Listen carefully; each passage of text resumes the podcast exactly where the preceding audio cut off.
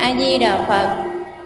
Kính thưa quý Phật tử, hôm nay theo lời thỉnh cầu của ni sư trụ trì chùa Tôn Vân, đại đức giảng sư sẽ đến đây gặp gỡ quý Phật tử và thuyết giảng cũng như trả lời với quý Phật tử những thắc mắc của quý Phật tử.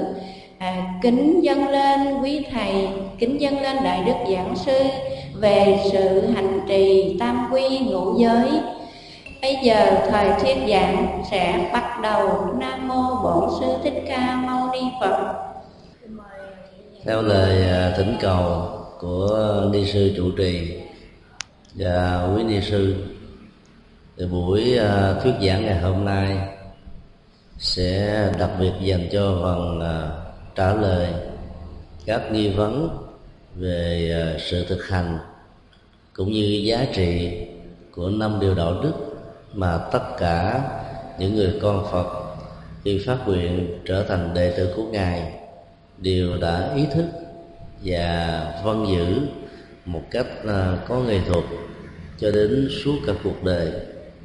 Việc lý giải và phân tích về giá trị cũng như ứng dụng của 5 điều đạo đức, thường gọi là 5 giới đó, thì có ý nghĩa không chỉ mang lại lợi lạc cho bản thân mà còn có tác động rất tích cực cho cộng đồng và xã hội.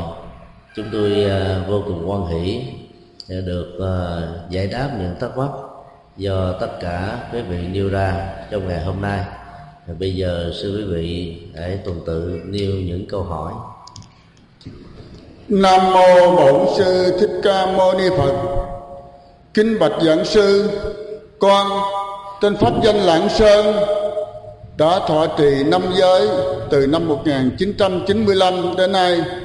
Trong quá trình giữ giới, chúng con cũng có những cái còn ưu tư, và bên cạnh đó vừa rồi chúng con được nghe tại Đại Giới Đàn Pháp Lưu do Ban Trị sự Tỉnh hội Phật giáo tỉnh Long An tổ chức ngày 30 tháng 3 năm 2007 tại chùa Thiên Khánh và chùa Thương Phước. Con có nghe các vị giới sư đề cập đến khái niệm tánh tội và giá tội. Xin thầy từ bi giải thích ý nghĩa cho chúng con được ân thêm công đức. Nam mô A Di Đà Phật. Cảm ơn cư sĩ đã nêu ra câu hỏi liên hệ đến hai khái niệm rất quan trọng ở trong đời sống đạo đức và hành trì của người Phật tử tại gia.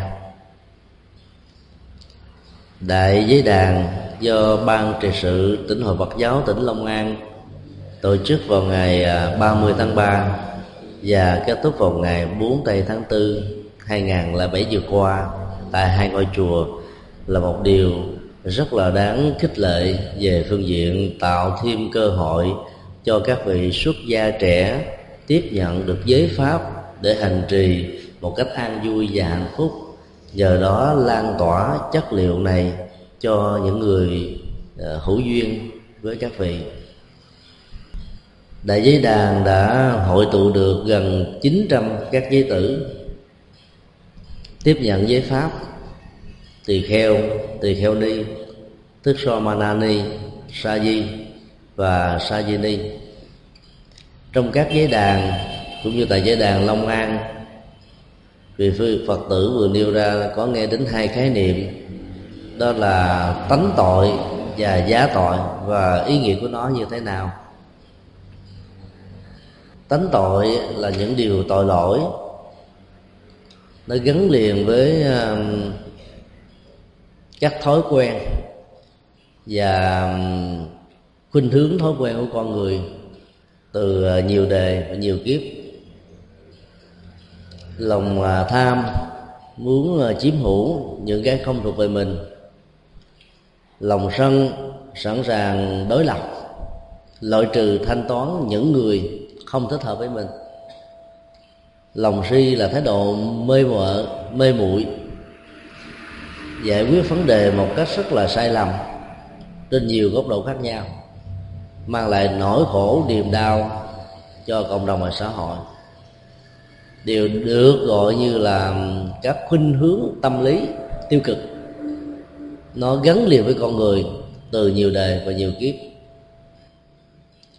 Các tội lỗi liên hệ đến lòng tham, lòng sân, lòng si như vừa điêu được gọi là tánh tội, tức là gắn liền với tính cách của con người, nhất là người phàm và kẻ tục. Biểu hiện của tánh tội rất là vi tế. Có nhiều người khi quan sát từ bên ngoài, chúng ta không hề nhìn thấy họ có bất kỳ một lòng tham nào, cũng không hề có bất kỳ một lòng sân nào, cũng không hề có bất kỳ một lòng si nào. Nhưng qua những công việc cụ thể, nhất là có những cám dỗ hay là những thuận duyên để cho lòng tham, lòng si phát khởi đó, thì lúc đó chúng ta thấy cái biểu hiện nó được diễn ra một cách rất là rõ ràng. Ngăn chừa các hành vi mang tính cách tánh tội nó khó gấp trăm ngàn lần so với giá tội, là những hành động tội lỗi hay là những lỗi lầm nó không mang yếu tính của thói quen, mà nó do hoàn cảnh đưa đẩy, môi trường tác động, giao lưu tiếp xúc bạn bè xấu và các hoàn cảnh nghèo khó mà ra. Do đó cái phần giá tội đó, cái phần rất là dễ chuyển hóa và làm mới lại cuộc đời.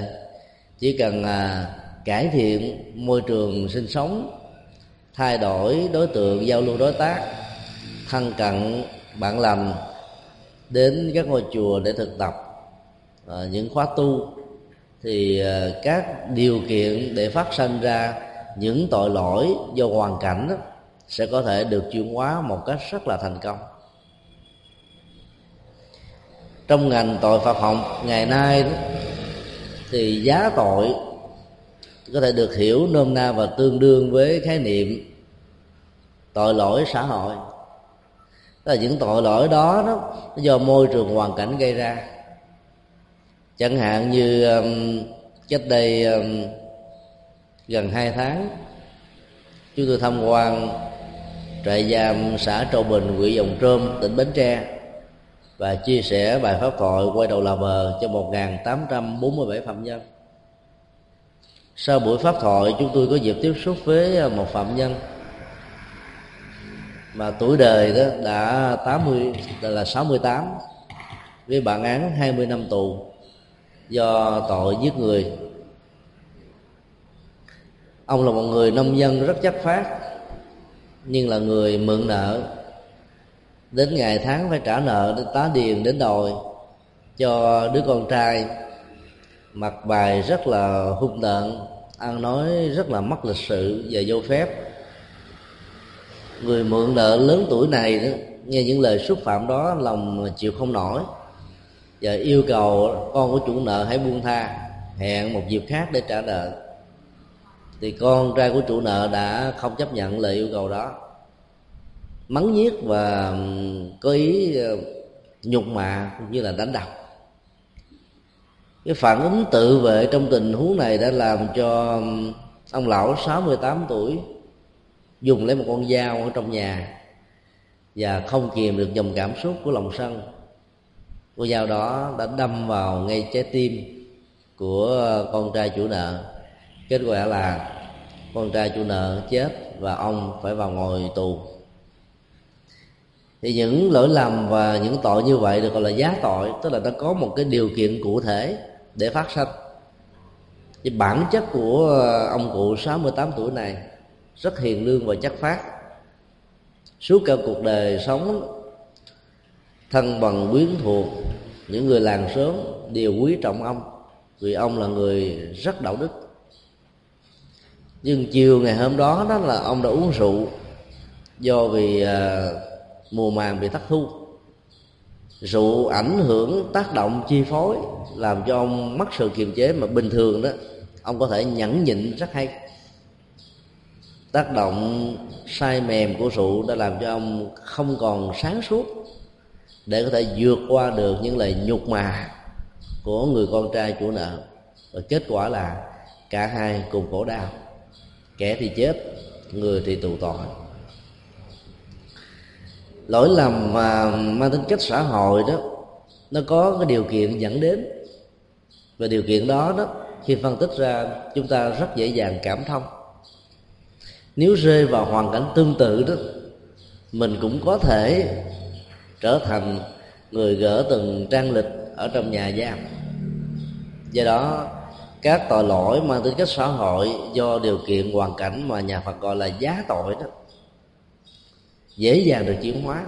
Như hàng ngày hàng giờ mình được nghe phân tích về tác hại của rượu, ảnh hưởng tác động chi phối đến tâm thức và hành động của mình, thì đến lúc mà có những biến cố diễn ra đó, mình có thể làm chủ được cảm xúc của mình, và do đó tội do hoàn cảnh hay gọi là giá tội sẽ có thể được khắc phục. Trong khi đó tánh tội đó là những tội lỗi nó liên hệ đến lòng tham, lòng sân, lòng si, nó bám rất là sâu ở trong tâm thức, ở cái cõi vô thức của con người, và cái đó nó trỗi dậy một cách rất là thầm lặng mà đôi lúc mình không biết. Nó điều khiển chi phối mình, dẫn đến những cuộc đấu tranh, rồi những tranh chấp, những hận thù, vân vân. Và cái đó nó đòi hỏi đến một quá trình chuyển hóa là hàng ngày, hàng giờ, hàng giây, hàng phút thì mới có thể thành công được. Cho nên tội lỗi mang tính cách đó, thì cái đó nó liên hệ đến thói quen, và có nhiều người họ gắn liền với bản tính của họ. Có nhiều người tham từ nhỏ, mà nhiều gia đình rất là giàu có, nhưng mà đi đâu thấy tài sản của người khác thì cái tay thấy hơi ngứa ngứa, giống như có chất nhựa, chất keo, phải đụng vô cái dính cái đem về. Không phải là do nghèo khó hay là do hoàn cảnh, mà do vì cái tính cách xấu này nó có sẵn trong tâm, cho nên là ngăn cản lòng tham không được. Còn có người có tánh sân đó, mặc dù người ta nói phong long, nó nói người nào đó mà mình nghe mình tưởng là nói chính mình, cho nên lòng sân trỗi dậy rồi mình đánh đập, phản ứng, la rầy, quát tháo, xô ngã, hủy diệt, có thể thiêu diệt luôn cả đối tượng mình không thích. Thì lòng si nó cũng tương tự như vậy. Có nhiều người si tình, si tiền, si danh, si vọng, là cái sự si mê đó mình không lý giải nổi. Họ bám vào cái gì rồi đó là chết ở trong cái đó luôn. Và dầu cho người thân có phân tích về đúng và sai, giá trị và tác hại, nên và không nên, ấy thế mà người đó vẫn lao tới phía trước. Rồi sau khi dấp vào nỗi khổ niềm đau rồi đó, thì một phút mỗi ngồi suy nghĩ lại, phải mà trước đây nghe lời khuyên của ba, của má, của người thân, thì bây giờ đâu ra nông nổi như thế này. Nhưng mà khi ý thức và hối hận như vậy thì chuyện đó nó cũng đã lỡ làng rồi, nó muộn màng rồi, thì mình phải lãnh lấy một cái hậu quả. Và lúc nặng nhất của nó có thể là tử hình, có thể là tù tội trung thân, có thể 20 năm, có thể 10 năm cũng không chừng. Do đó giữa tánh tội và giá tội đó thì tánh tội quan trọng hơn. Khi người Phật tử phát nguyện trở thành đệ tử của Đức Phật đó, thì mình được thực tập những phương pháp quán tưởng về lòng từ bi, xem tất cả mọi người dân nước lã đều là người thân của mình, không ở kiếp này cũng ở kiếp khác. Khi quán tình thân như vậy thì lòng tham mình đâu có trỗi dậy với những người thân của mình. Rồi có lòng từ bi đó thì những chuyện bất đồng, những hoàn cảnh éo le, các nghịch cảnh, các chướng duyên đó không làm cho tâm mình chao đảo sân si, và mình làm chủ được nó, chuyển hóa một cách tận gốc rễ của nó. Thì lúc bấy giờ đó các tánh tội sẽ không thể nào nó xuất hiện và làm cho mình bị khổ đau. Và khi mà mình chuyển hóa được tánh tội thì các tội lỗi do hoàn cảnh gây ra nó không tác động được. Chỉ khi nào ở trong tâm mình nó còn có những cái dấu ấn thói quen của lòng tham, lòng sân, lòng si, thì môi trường hoàn cảnh, các cám dỗ, sự thuận lợi, điều kiện, tác động của môi trường, xúi giục của bạn bè, hoặc là sự nghèo khó của bản thân mới có thể trỗi dậy. Còn lòng tham, lòng sân, lòng si được chuyển hóa thì những điều kia nó sẽ được kết thúc. Do đó người tu Phật là làm thế nào để chuyển hóa được tánh tội. tánh tội được chuyển hóa thì không có giá tội nào được xuất hiện, vì giá tội là biểu hiện thứ hai, tánh tội là đạo diễn, giá tội là diễn viên. Nên cái lòng tham, lòng sân mà đạo diễn rồi đó thì nỗi khổ niềm đau nó có mặt khắp mọi nơi mọi chỗ. Và khi chuyển hóa được lòng tham, lòng si, những thói quen của tội lỗi trong tự gốc rễ của tâm đó, thì các điều kiện hoàn cảnh xấu và đưa đẩy của môi trường không tác động đến chúng ta. Xin nêu câu hỏi khác. Nam mô Bổn Sư Thích Ca Mâu Ni Phật. Bạch thầy, con pháp danh Diệu Hương, xin thầy hoan hỷ cho con hỏi một câu hỏi về ngũ giới. Gần đây con có đọc được nghi thức truyền giới của làng Mai, thấy khác với nghi thức truyền giới truyền thống. Lời mở đầu của từng giới thường là câu ý thức những đau khổ do đâu gây ra. Xin thầy cho biết tại sao nghi thức lại bắt đầu như thế. Nam mô A Di Đà Phật. Đây là câu hỏi rất hay, đề cập đến hai nghi thức truyền giới, nghi thức truyền thống và nghi thức hiện đại. Nghi thức truyền thống thì được sử dụng ở trong các ngôi chùa ở Việt Nam qua tác phẩm Giới Đàn Tăng do Hòa thượng Thích Thiện Hòa biên soạn, và nó có một ảnh hưởng khá quan trọng trong đời sống hành trì của người con Phật nói chung. Nghi thức của làng Mai đó thì có một cái nét rất là đặc biệt, vì thiền sư Nhất Hạnh đã sử dụng ngôn ngữ của thời đại, nhất là ngành tâm lý học trị liệu, để diễn tả các điều khoản học giới nhằm giúp cho người phát tâm lãnh thọ một giới pháp nào đó của Đức Phật hiểu một cách tận tường đến nơi đến chốn. Trong mỗi một điều giới khi được truyền cho người Phật tử tiếp nhận thì luôn luôn có cái câu ý thức được rằng những đau khổ ... gây ra. Cái đó nó được thay thế, ví dụ giới thứ nhất đau khổ do giết hại, đối với giới thứ hai là đau khổ do trộm cắp, đối với giới thứ ba là đau khổ do nói láo, đối với giới thứ tư đau khổ do tà dâm, đối với giới thứ năm đau khổ do uống rượu và cái chất gây sai gây ra.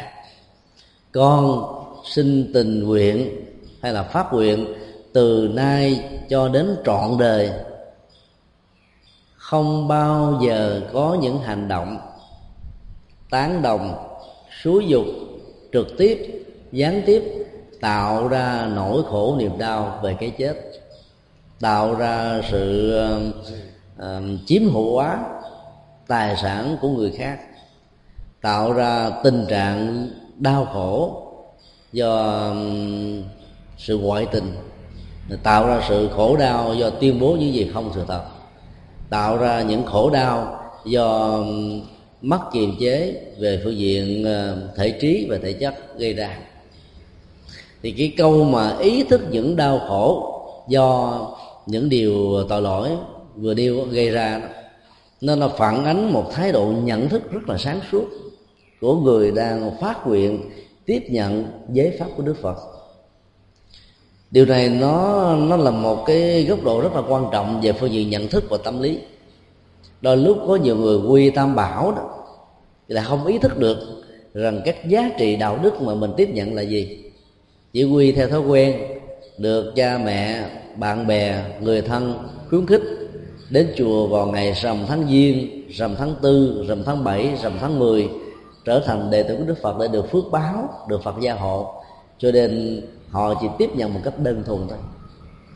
Còn lời diễn dịch của thiền sư Nhất Hạnh rất là sáng sủa, nó phát xuất từ một cái nhận thức sáng suốt rằng vì con ý thức được những đau khổ do giết hại gây ra, cho nên con phát nguyện từ nay cho đến trọn đời không giết chóc. Đó là lấy mình làm tiêu điểm để nhận định đánh giá. Và nếu sự thương tổn về tánh mạng hay là thương tổn bất kỳ một chi phần nào trên cơ thể này mang cho mình nỗi khổ niềm đau cùng cực với những hận thù và sự trả đũa, thì người khác các chủng loại khác cũng có cùng cái trạng thái tâm lý tương tự. Cho nên mình thấy mình khi bị người khác giết bị khổ đau thì đừng bao giờ đem sự giết chóc cho người khác và cho các chủng loại khác. Chỉ khi nào chúng ta ý thức cái nỗi đau khổ mà mình có thể vấp phải đó, thì lúc đó chúng ta mới phát quyền một cách trọn vẹn và có ý nghĩa, không tạo ra khổ đau cho người khác. Về phương diện tâm lý học đó, sự so sánh đối chiếu lấy mình làm ở tiêu điểm nó rất quan trọng. Tâm lý học Phật giáo cho chúng ta thấy rằng là có nhiều sự so sánh đó, mà dù lấy mình làm tiêu điểm, làm trọng tâm, nhưng bản ngã của cái tôi không xuất hiện. Khi mình so sánh mình với người khác, mình thấy mình hơn, thấy mình thua, thấy mình bằng. So sánh thiếu nghệ thuật đó có thể làm cho cái tôi được chương trình, cái tôi được nảy nở, cái tôi được lớn lên. Và càng so sánh, tâm cống cao ngã mạn đó có thể xuất hiện, hoặc là lòng mặc cảm tự ti có thể trỗi dậy. Nhưng trong việc tiếp nhận giới pháp đó, mình so sánh mình và người khác về phương diện cảm xúc, về nhận thức rằng các đau khổ khi bị giết, khi bị trộm cắp, khi bị ngoại tình, khi bị nói láo, lừa gạt và khi bị sai xỉn, khống chế và chi phối đó, thì cái khổ đau đó nó đối với mình như thế nào thì những người khác trong xã hội cũng tiếp nhận cùng chung cái mức độ khổ đau đó. Cho nên nhờ phát nguyện như vậy thì chúng ta mới mạnh dạn từ bỏ nỗi khổ niềm đau một cách có nghệ thuật. Rất tiếc rằng là trong nước Việt Nam đó, chúng ta đã sử dụng các nghi thức truyền thống thì nói rất là đơn giản. Giới thứ nhất không được giết hại chúng sanh, trên từ thánh Phật dưới cho đến loài bò bay cử động, vi tế côn trùng, phải có lòng từ bi hộ mạng chúng. Thì chúng ta chỉ phát nguyện một cách chung chung bao quát như vậy, tức là nó đặt trên nền tảng có lòng từ bi, rằng là chúng ta phải tôn trọng hết tất cả sự sống, từ Phật, Bồ Tát, Thánh Nhân, Cao Tăng cho đến con người hoặc là những loài động vật và những loài vi tế côn trùng, chúng ta đều bảo hộ hết. Thì dĩ nhiên là những người nào có được cái chất liệu của lòng từ bi đó, thì dễ dàng tiếp nhận giới pháp theo nghi thức truyền thống đó. Nhưng những người trong cái thời hiện đại, cái phức cảm tâm lý nó có, hoàn cảnh, môi trường, điều kiện nó có thể làm tác động dẫn đến những tình huống mà đôi lúc không muốn làm cũng phải làm. Thì lúc đó cái cách phát nguyện rằng là ý thức được rằng các đau khổ do những điều xấu là gây ra, cho nên con xin tình nguyện không làm điều đó. Nó đặt cái người phát nguyện trong một cái thế chủ động về phương diện nhận thức, và do đó khi tiếp nhận giới pháp rồi đó thì người đó sẽ giữ giới pháp một cách là trọn vẹn và đến nơi đến chốn. Do đó cả hai nghi thức đó, nó đều có giá trị tương đương. Này, nghi thức bắt nguồn từ việc nhận thức đau khổ do những điều xấu gây ra đó, nó lại có tác động trực tiếp về phương diện nhận thức và tâm lý, cho nên sự hành trì đó, nó có thể nó có kết quả nhanh chóng và nó có kết quả hữu hiệu hơn. Xin nêu câu hỏi khác. Nam Mô A Di Đà Phật. Đệ tử pháp danh là Lãng Huệ, con có những thắc mắc sau đây xin thầy giải đáp. Có người cho rằng giới không sát sanh trong đạo Phật là một hình thức khuyến khích chủ nghĩa thực dân. Trong bối cảnh chiến tranh, giữ giới biết sát sẽ trở thành nạn nhân của thuộc địa. Xin thành giải thích về quan điểm này. Nam Mô A Di Đà Phật. Câu hỏi của Phật tử vừa điêu đó, nó liên hệ đến phương diện xã hội và chính trị của giới không sát sanh đối với cộng đồng và bản thân mình nói chung. Nhiều quan điểm hiểu sai Phật giáo đã nhận định một cách tương tự như vậy, cho rằng là nếu tất cả mọi người dân tiếp nhận các giới pháp của Đức Phật, đặc biệt là giới không được giết hại trong bối cảnh chiến tranh, Việt Nam bị thực dân Pháp, thực dân Mỹ xâm lăng trong quá khứ, thì điều đó nó sẽ khích lệ chủ nghĩa thực dân. Lý luận này nó có vẻ rất là logic về phương diện bề mặt của vấn đề, nhưng nó trở thành là cái rất là vô nghĩa Khi mà chúng ta phân tích và hiểu được bản chất của giới không sát sanh được Đức Phật truyền bá cách đây 26 thế kỷ. Đối tượng của không sát sanh ở trong điều khoản đạo đức thứ nhất dành cho tất cả người con Phật, do đó chủ yếu là người tại gia, là không được giết người. Khi kêu gọi không giết người, là Đức Phật đã nhấn mạnh đến tính cách, giá trị số 1 của mạng sống. Mạng sống của con người mở rộng ra mạng sống của các loài động vật, môi trường sinh thái và thiên nhiên nói chung. Khi người Phật tử tiếp nhận giới pháp không được giết người, thì người đó đã gieo trồng được hạt giống từ bi, và trên nền tảng này bảo hộ hòa bình. Các cuộc chiến tranh đã từng diễn ra trong lịch sử của nhân loại đó, nó thường là những mâu thuẫn hoặc là đấu trên giai cấp. Một giai cấp xóa sổ một giai cấp, giai cấp bị đô hộ xóa sổ giai cấp đang thống trị.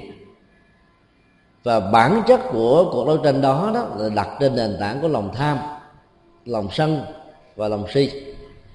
Tham vì tranh chấp quyền lực, vì tranh chấp quyền lợi kinh tế. Sân đó, nên thể hiện ra vũ khí, bom đạn, chết chóc, đổ nát, tang thương, sanh ly tử biệt. Si vì không thấy được rằng là con đường của lòng từ bi, hòa giải các hận thù và ngồi lại với nhau để tìm cho nhau được hạnh phúc một cách lâu dài. Cho nên rất nhiều cuộc chiến đã gây khổ đau cho nhau, không chỉ là 5-7 tháng mà có thể đến vài mươi năm. Sau thời kỳ chiến tranh đó, nó còn nỗi khổ niềm đau của chiến tranh lạnh. Thấy rất rõ về các hậu quả mà các cuộc chiến gây ra cho một dân tộc, đặc biệt là dân tộc Việt Nam. Đạo lý nhà Phật khuyến khích chúng ta là bảo vệ hòa bình, đề cao hòa bình. Bởi vì có hòa bình đó, thì hạnh phúc của con người mới có thể được thiết lập một cách trọn vẹn. Những quốc gia nào phải trải qua một cuộc chiến quá lâu dài đó, thì khổ đau đó nó ảnh hưởng nhiều phương diện khác nhau. Con em không được đi học đến nơi đến chốn, nền kinh tế bị trì trệ vì tiền và bom đạn, súng ống đó, mỗi ngày vậy nó có thể lên đến hàng triệu, hàng tỷ đô la. Và do đó, đó tất cả mọi phương diện phát triển của quốc gia bị ngưng lại hết và tập trung vào chiến tranh để bảo vệ biên cương bờ cõi. Do đó khi Đức Phật khuyến khích chúng ta bảo hộ hòa bình, thương yêu mạng sống của con người như chính là mạng sống của mình, không có nghĩa là Đức Phật yêu cầu chúng ta thúc thủ chấp nhận cái tình trạng ngoại xâm của giặc Pháp, giặc Mỹ hay bất kỳ một giặc nào đối với dân tộc Việt Nam hay là đối với các dân tộc khác. Trong giới Pháp đó, nó có một thuật ngữ được gọi là khai, giá, trì, phạm. Khai là mở rộng, có những cái tình huống ngoại lệ, có những trường hợp đó, buộc mình phải du di. Thì trong trường hợp của giới không giết hại, đối với giặc ngoại xâm, vì lòng tham, lòng si, lòng sân, với những chiêu bài và bình phong mang văn minh đến các quốc gia nghèo khó, mang kinh tế đối với những nước nhược tiểu, trên thực tế là mang khổ đau và gieo rắc rất nhiều hận thù trên quê hương và xã tắc. Thì lúc đó, đó Đức Phật cho phép tất cả những thần dân trong một quốc gia có thể có những nỗ lực và hành động mang tính cách là tự vệ. Dĩ nhiên là trong tiến trình tự vệ đó, thì những người Phật tử phải mang một tâm trạng khác hoàn toàn với một chiến sĩ hay là nghĩa sĩ có lòng yêu nước. Ở đây đó, ngoài lòng yêu nước thì các nghĩa sĩ và chiến sĩ Phật tử cần phải khởi lên lòng từ bi. Ở trong chiến trận đó, tất cả các binh lính được huấn luyện hoặc là bóp cò giết người khác trước, hoặc là mình trở thành nạn nhân bị kẻ địch bóp cò. Do đó nỗi sợ hãi về cái chết, nỗi hận thù do nghe tiếng súng, rồi ngửi khói súng, nhìn thấy thịt nát xương tan, máu rơi ở trên chiến địa, lòng sân của chúng ta nó trỗi dậy mà tình thương nó bị mất đi. Thì người Phật tử vẫn giữ vững được tình thương, và chấp nhận cái biệt nghiệp giết kẻ xâm lăng về phía bản thân mình, để mang một cái cộng nghiệp hòa bình, an vui, hạnh phúc, thịnh trị, thái bình cho dân tộc và xã tắc. Thì tiến trình của nhân quả nó thường nó trổ ra một cách đồng thời. Cái nghiệp sát đó thì chiến sĩ đó phải gánh lấy, nhưng mà cái công trạng cho quê hương và xã tắc, mang lại hòa bình cho dân tộc đó, nó tạo ra cái phước báo lớn hơn. Bên cạnh đó, cái động cơ làm công việc này là vì lòng từ bi, chứ không phải là hận thù giết, đau giết đớn, giết đai nghiến kẻ xâm lăng. Cho nên cái nghiệp sát trong tình huống này nó lại thấp, là nhẹ hơn là những nghiệp sát phát xuất từ lòng sân. Do đó trong tiến trình tự vệ đó, thì người Phật tử được quyền khai, tức là mở thì những trường hợp qua lại, còn những tình huống là giá, tức là đóng lại, không cho phép. Đó. Thì chúng ta thấy là giới luật đó, nhà Phật đó, vẫn có những cái điều khoản thuận và nghịch, khai và đóng cho những tình huống khác nhau. Do đó hoàn toàn không khuyến khích chủ nghĩa thực dân, mặc dù khuyến khích chúng ta là không giết người, nhưng tự vệ đó thì được phép, với điều kiện là tự vệ bằng lòng từ bi. Nhiều người còn nghĩ sâu xa hơn thế nữa, rằng tất cả giặc ngoại xâm mang khổ đau cho dân tộc, nếu không ngăn cản họ bằng những nỗ lực tự vệ, thì bản thân người đó gieo rất nhiều nỗi khổ niềm đau, tức là nghiệp xấu.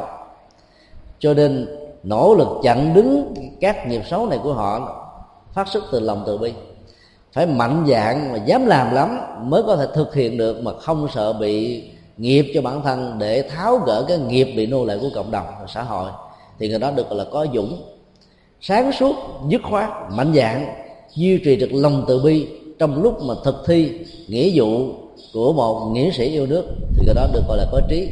Như vậy trong một hành động sát nghiệp vì lòng tự vệ, bảo vệ biên cương bờ cõi, thì nghĩa sĩ Phật tử đó có được lòng bi, trí và dũng, và do vậy hành động đó nó có nhiều cái ý nghĩa xã hội tốt, và cái nghiệp sát đó nó vẫn có, nhưng hiệu quả và ảnh hưởng của nghiệp sát này nó nhẹ hơn là các nghiệp sát ở trong các cuộc đấu tranh giai cấp, loại trừ phát xuất từ lòng tham, lòng sân và lòng si. Ở trong kinh Pháp Cú, Đức Phật có dạy hận thù diệt hận thù, đời này không có được. Tình thương diệt hận thù là định luật muôn đời. Dĩ nhiên khi chúng ta thấy là có nhiều cuộc chiến, ngay cả trong nỗ lực tự vệ vẫn không dẫn đến sự kết thúc trong hòa bình. Cái hận thù đó nó được gieo rắc từ đời này sang kiếp khác. Các chiến sĩ đó nằm xuống rồi lại được tái sanh, lớn lên lại trở thành các nghĩa sĩ, các chiến sĩ, và cũng vì cái lòng yêu nước của hai quốc gia mà họ mang lại khổ đau cho nhau, và chính họ biến họ làm nạn nhân, và những người khác cũng trở thành nạn nhân của cuộc chiến. Thì Phật giáo là dạy chúng ta một cái phương pháp giải quyết nỗi khổ niềm đau của chiến tranh một cách lâu dài, là buông bỏ hận thù, vì sự đối đầu trong hận thù đó làm cho hận thù đó ngày càng được lớn. Hai con chó cắn nhau phải có con chó bị trọng thương, hai con gà đá nhau phải có con chết, hai con cá đá nhau phải có một con thất bại, con chiến thắng. Và con thất bại đó mang niềm sợ hãi trong tâm, nhưng sự hận thù không thể là không có. Cho nên để chấm dứt chiến tranh một cách lâu dài, thì bên cạnh cái phản tự vệ được biện minh bằng lòng từ bi và hành động nghĩa khí của lòng yêu nước, thì Phật giáo còn khuyến khích chúng ta muốn chấm dứt chiến tranh một cách lâu dài, thì phải có những hoạt động từ bi phản chiến, bất bạo động, tức là không lấy vũ khí để đó là vũ khí, không lấy hận thù để đó là hận thù, mà lòng lấy tình thương thông qua các cuộc hòa đàm để hóa giải những bế tắc, để thiết lập những ranh giới tương nhượng, để cả hai bên phải tôn trọng những hiệp ước về hòa bình, mang lại lợi ích cho cả hai phía. Ngày nay Liên Hợp Quốc đã được thiết lập trong vòng mấy mươi năm qua, đã làm cái công việc mà chúng ta thấy nó hoàn toàn phù hợp với câu Pháp Cú vừa nêu. Tức là Liên Hợp Quốc đóng vai trò điều phối để các quốc gia trong chiến tranh và hận thù đó ngồi lại với nhau, hòa đàm. Vì nhiên tiến trình của sự hòa đàm rất là lâu, vì nó đòi hỏi quyền lợi kinh tế, quyền lợi chính trị, quyền lợi quân sự. Và hai bên phải có lòng từ bi lắm đó mới có thể chấp nhận một cách tương nhượng để cho hai bên cùng có lợi. Mặc dù tiến trình đó có thể rất là lâu và dài, nhưng nếu chúng ta nỗ lực có nghệ thuật và phương pháp thì chúng ta vẫn có thể thành công. Ngày nay nỗ lực của Liên Hợp Quốc đã mang hòa bình đến đối với những quốc gia đã từng có chiến tranh. Còn bản thân của những quốc gia nào đã từng có những cuộc chiến trong quá khứ đó thì cũng nên xóa bỏ hận thù. Cái thế hệ trẻ của ngày nay đừng nên sống với cái quá khứ khổ đau của cha ông mình để giấy cái hận thù với những quốc gia đã từng mang lại khổ đau cho dân tộc chúng ta, chẳng hạn như là Trung Quốc, Pháp, Mỹ. Bởi vì cái hận thù trong quá khứ cần phải dẹp qua một bên để cho nỗi khổ niềm đau đó nó được chuyển hóa. Và con người ở hiện tại này sống với những giây phút của hiện tại, nỗ lực thiết kết tình thương, tình huynh đệ, tình đồng bào, tình ruột thịt hay là tình từ bi với các quốc gia đã từng có những cái gút về chiến tranh, thì nhờ đó mà trong tương lai đó, cái hận thù của các quốc gia với chúng ta nó không còn nữa. Thì đây là cái cách giải quyết vấn đề một cách rất là lâu dài. Do đó giữ được giới không giết hại của nhà Phật á, chẳng những không khuyến khích cái nghiệp thực dân, cái nghiệp thôn tính, cái nghiệp xâm lăng của các quốc gia có lòng tham, lòng sân, lòng si như đã từng diễn ra trong lịch sử, mà ngược lại còn là một trong những nghệ thuật quan trọng bậc nhất để thiết lập hòa bình, vì thấy được rất rõ rằng mạng sống của con người là quý trọng hơn hết. Do đó người Phật tử cứ tiếp tục duy trì đời sống đạo đức, tôn trọng mạng sống của người khác trong những tình huống bất khả kháng, có thể trở thành một nghĩa sĩ cho quê hương và xã tắc, nhưng phải động cơ và hành động phải đặt trên nền tảng của lòng từ bi, thì nghiệp sát đó sẽ được giảm thiểu một cách tối đa. Xin nêu câu hỏi khác. Kính bạch Nam Mô Bổn Sư Thích Ca Mâu Ni Phật. Kính bạch Đại Đức Giảng Sư, đệ tử có pháp danh là Như Linh, hôm nay có cơ duyên được đến đây để nghe Thầy thuyết pháp, mở khai trí huệ. Kính xin Thầy quan hỷ giải đáp cho một điều thắc mắc như sau. Quy luật của thế giới sự sống là cá lớn nuốt cá bé, hay cá ăn kiến, kiến ăn cá. Vì con người mạnh hơn các loài vật, cho nên con người có quyền biến các loài vật thành thực phẩm để nuôi sống mình. Xin Thầy cho ý kiến về lý luận vừa nêu.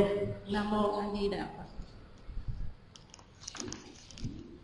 Câu hỏi vừa nêu liên hệ đến bản chất quy luật tự nhiên của đời sống trong thế giới sinh học, đặc biệt là thế giới của các loài động vật.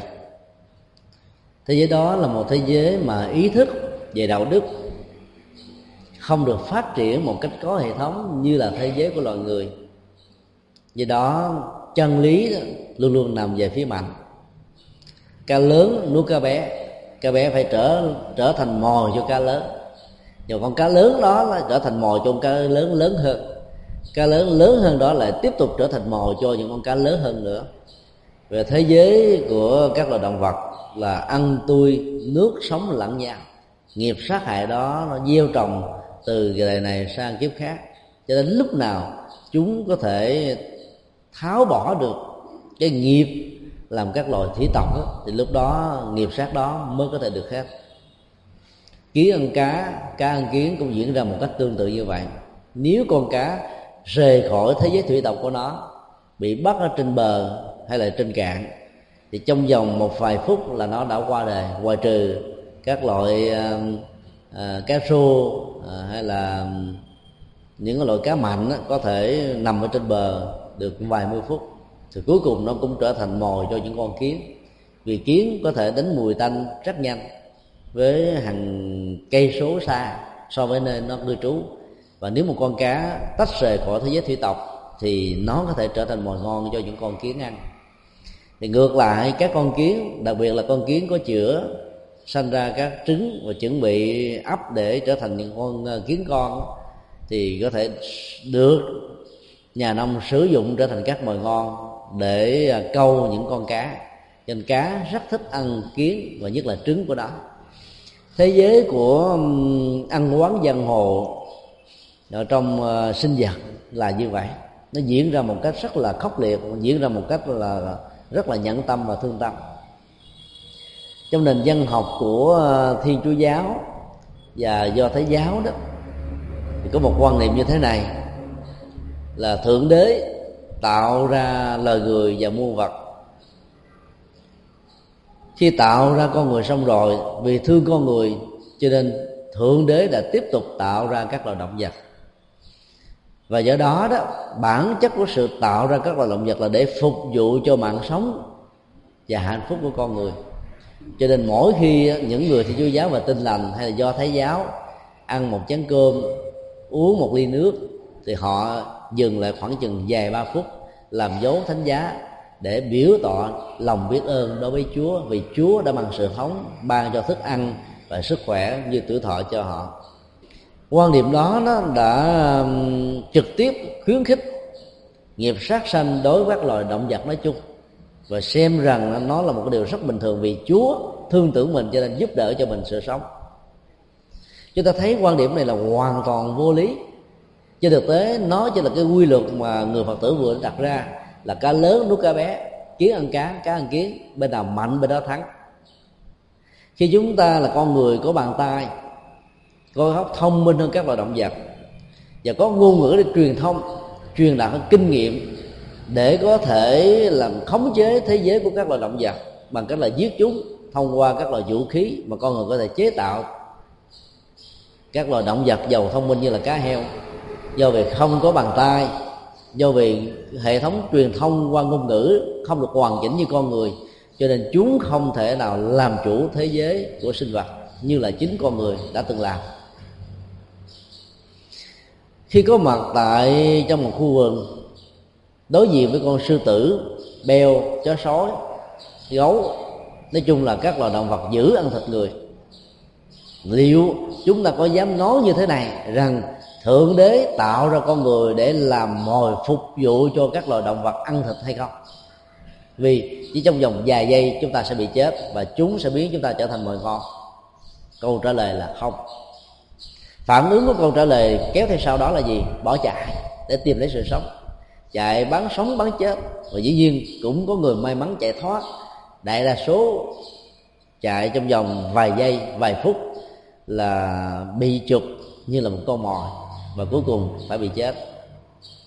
Do đó thế giới của sinh vật do vì thiếu ý thức về đạo đức, thiếu ý thức về đời sống, về giá trị vô song của mạng sống, cho nên đã ăn tươi nuốt sống lẫn nhau trên nền tảng của sức mạnh mà thôi.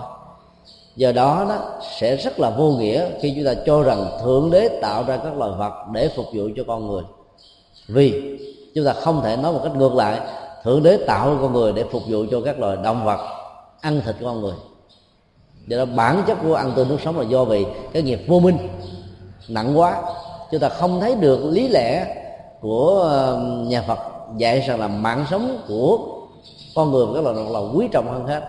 Do đó khi một người Phật tử tại gia phát nguyện giữ điều đạo đức không sát sanh đó, thì đầu tiên là bảo hộ mạng sống của con người, bảo vệ hòa bình, nhưng mà rộng hơn nữa là bảo vệ mạng sống của các loài động vật. Có nhiều người Phật tử vẫn còn tiếp tục ăn nặng thì sao? Thì tinh thần nhà Phật dạy là chúng ta mua những loại thực phẩm đã được làm sẵn rồi, thì cái nghiệp sát ở mình ít, còn người nào trực tiếp tạo ra sẽ bị nghiệp sát nhiều hơn, còn mình chỉ bị gián tiếp mà thôi.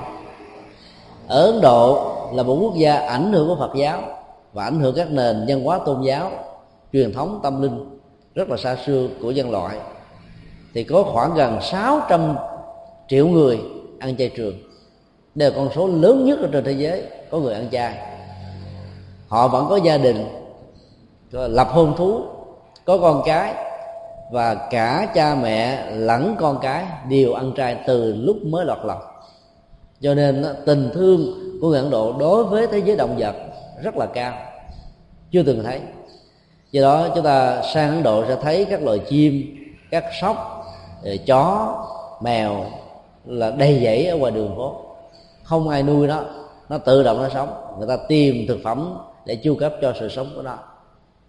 Và đó là một thế giới rất hòa bình giữa con người và các loài động vật. Nếu chúng ta nhân rộng mô hình này đó thì nghiệp sát không có.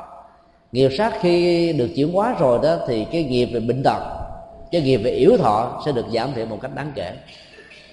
Tại sao có nhiều quốc gia đó là sống rất thọ? Ngoài cái yếu tố của môi trường thuận lợi, sinh thái được ổn định, oxy có nhiều, thì con người có lao động, biết cách giữ gìn sức khỏe, thì nó còn liên hệ đến nghiệp sát của chúng ta.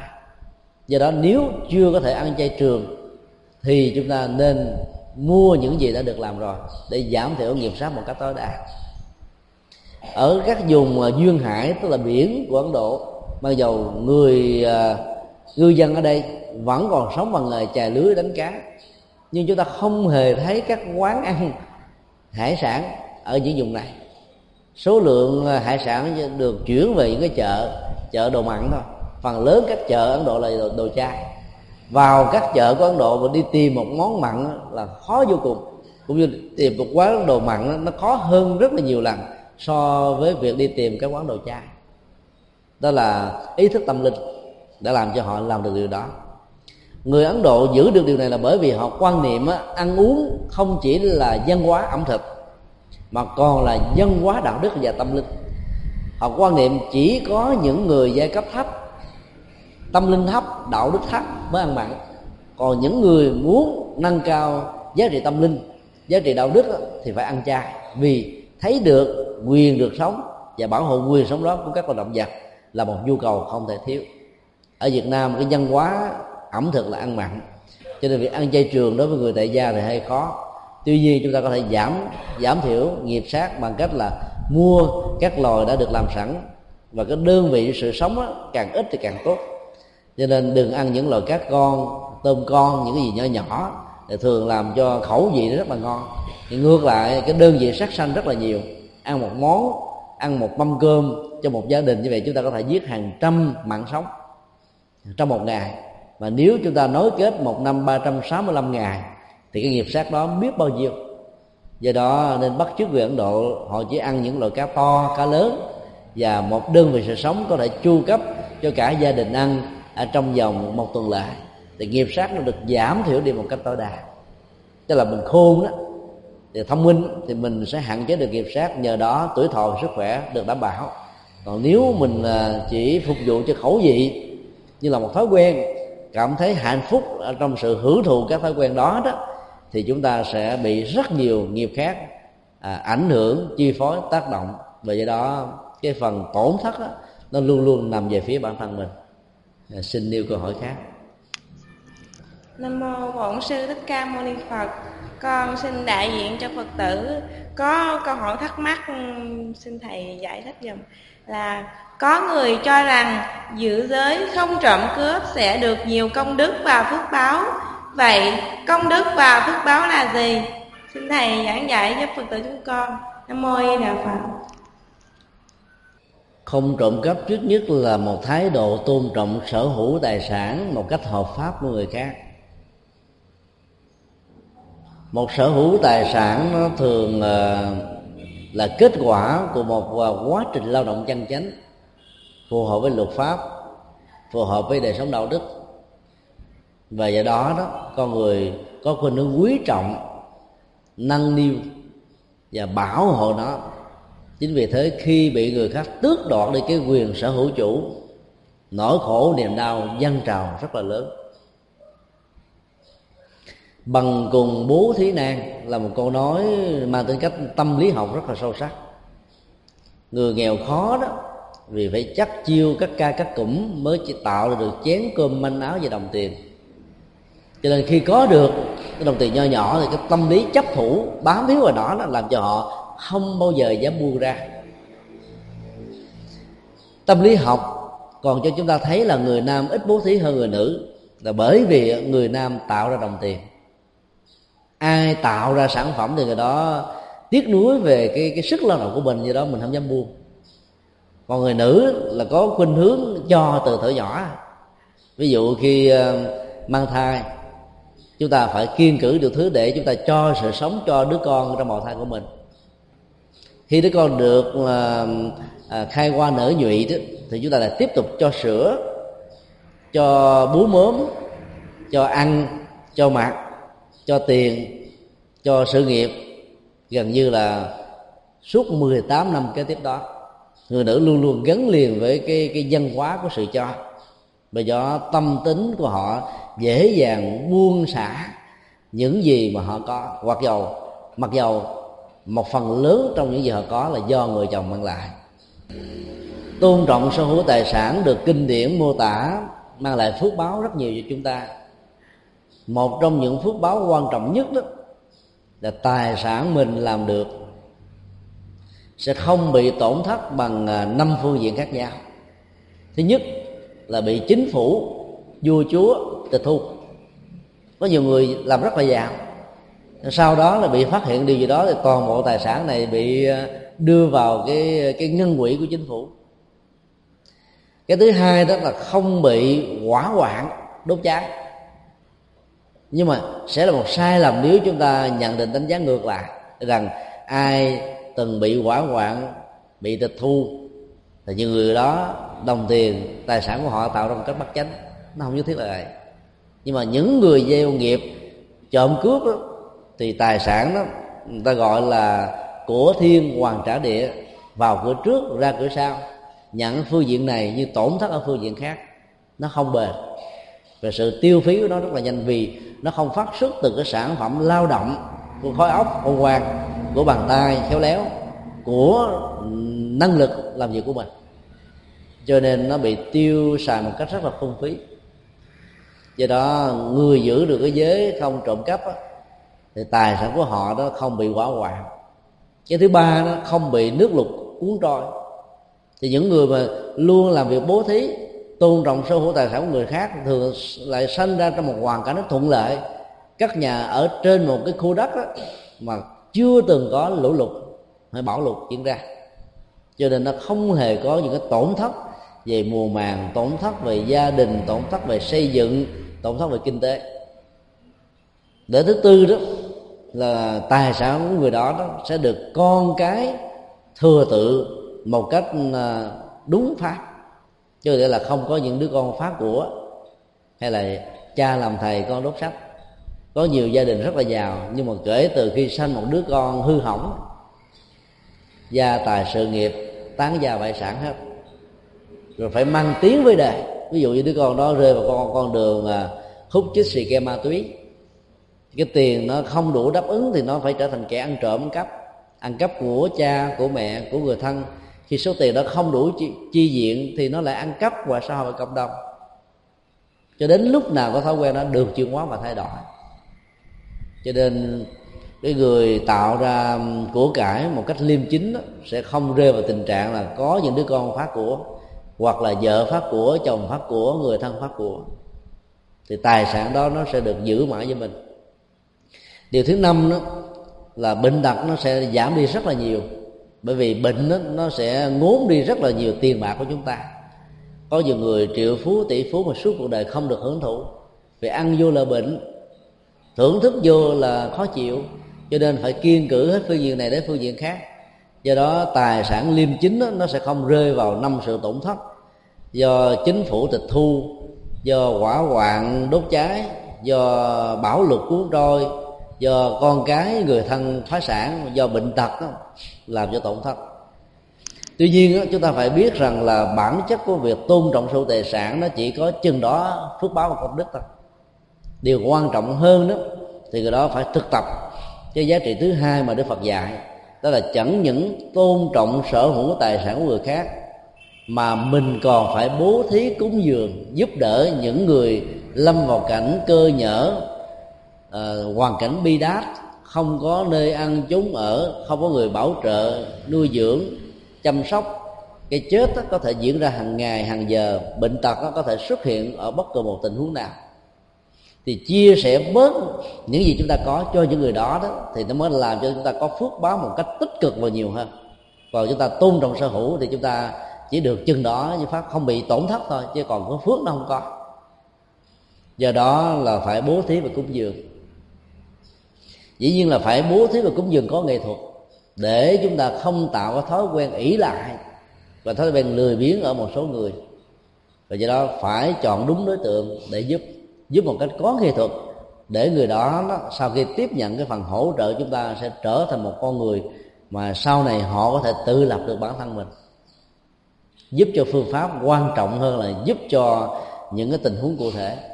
Giúp phương pháp là chúng ta giúp cách thức để cho họ tạo ra được cái nghề, rồi nghề đó có thể tạo ra được đồng tiền một cách liêm chính. Còn cho ăn chén cơm bánh áo của ngày hôm nay, ngày hôm sau vẫn có thể tiếp tục bị khổ, bị đói. Không có mình giúp thì cũng có người khác giúp. Do đó khi người Phật tử mà đi làm công tác từ thiện xã hội nên nhớ đó là gắn liền với hoằng pháp vào, nghĩa là trong các phần quà nhỏ nhỏ, lấy những câu Phật ngôn, câu Pháp Cú trong Kinh Dược Sư, trong Kinh Pháp Hoa, những câu nào mà mình tâm đắc nhất đó, mình đính kèm ở trong gói quà, thì người tiếp nhận phần quà với lòng trân trọng thì họ sẽ đọc cái câu đó.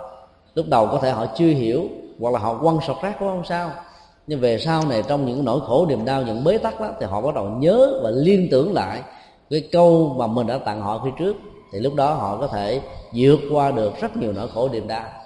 Cho nên phải tận dụng cái cơ hội đó để trao chánh pháp, bố thí chánh pháp đến cho những người đã có nhu cầu.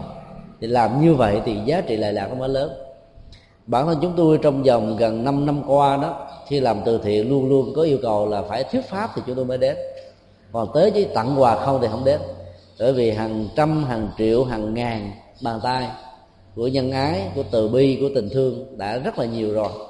Còn những trung tâm bảo trợ xã hội, trung tâm ma túy, trung tâm mại dâm, các trại giam, nhà tù rất là khát ngưỡng giáo pháp của Đức Phật.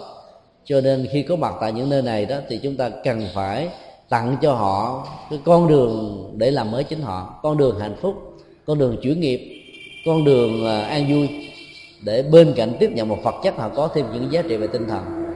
Thì khi chúng ta làm được việc như thế đó thì cái phước báo nó sẽ lớn hơn gấp nhiều lần là so với việc là tôn trọng sở hữu tài sản của người khác một cách một chiều mà thôi.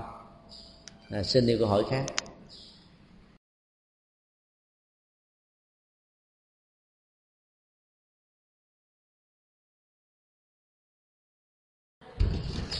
Nam mô Phật Bổn Sư Thích Ca Mâu Ni.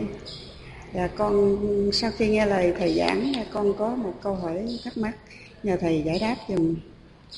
Những người nam theo đạo Hồi được quyền đính hôn 4 vợ. Nếu hôn nhân không thành dẫn đến ly dị thì người nam Hồi giáo lại tiếp tục được đính hôn với 4 người nữ khác. Vậy người nam Hồi giáo trong bối cảnh văn hóa đa thê có thể được gọi là người không chung thủy theo tinh thần giới không ngoại tình của Phật giáo hay không? Nếu có thì hậu quả của nó là gì? Mô Phật Sư Ca Mâu Ni. Đây là câu hỏi rất có chiều sâu về hạnh phúc.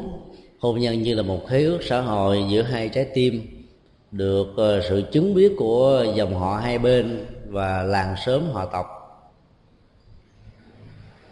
Câu hỏi này đã đề cập đến cái phong tục hôn thú ở trong Hồi giáo, mà chủ nghĩa đa thê được xem như là một thế mạnh. Một người nam được quyền lấy 4 vợ, và có nhiều người theo truyền thống này đó đã lấy trên 100 vợ. Năm 2002 chúng tôi có đọc được một mẩu chuyện rất là khôi hài đến độ đọc xong rơi cả nước mắt. Có một ông lão 81 tuổi đính hôn lần thứ 102. Tại vì ông rất là già, và do đó là ông được quyền ly dị để lấy những cô vợ mới trẻ hơn. Cô vợ thứ 102 đó chỉ có khoảng 20 tuổi đầu, tức là như tuổi tác thì so với ông đó, thì bằng như là cháu cố, cháu sơ thôi.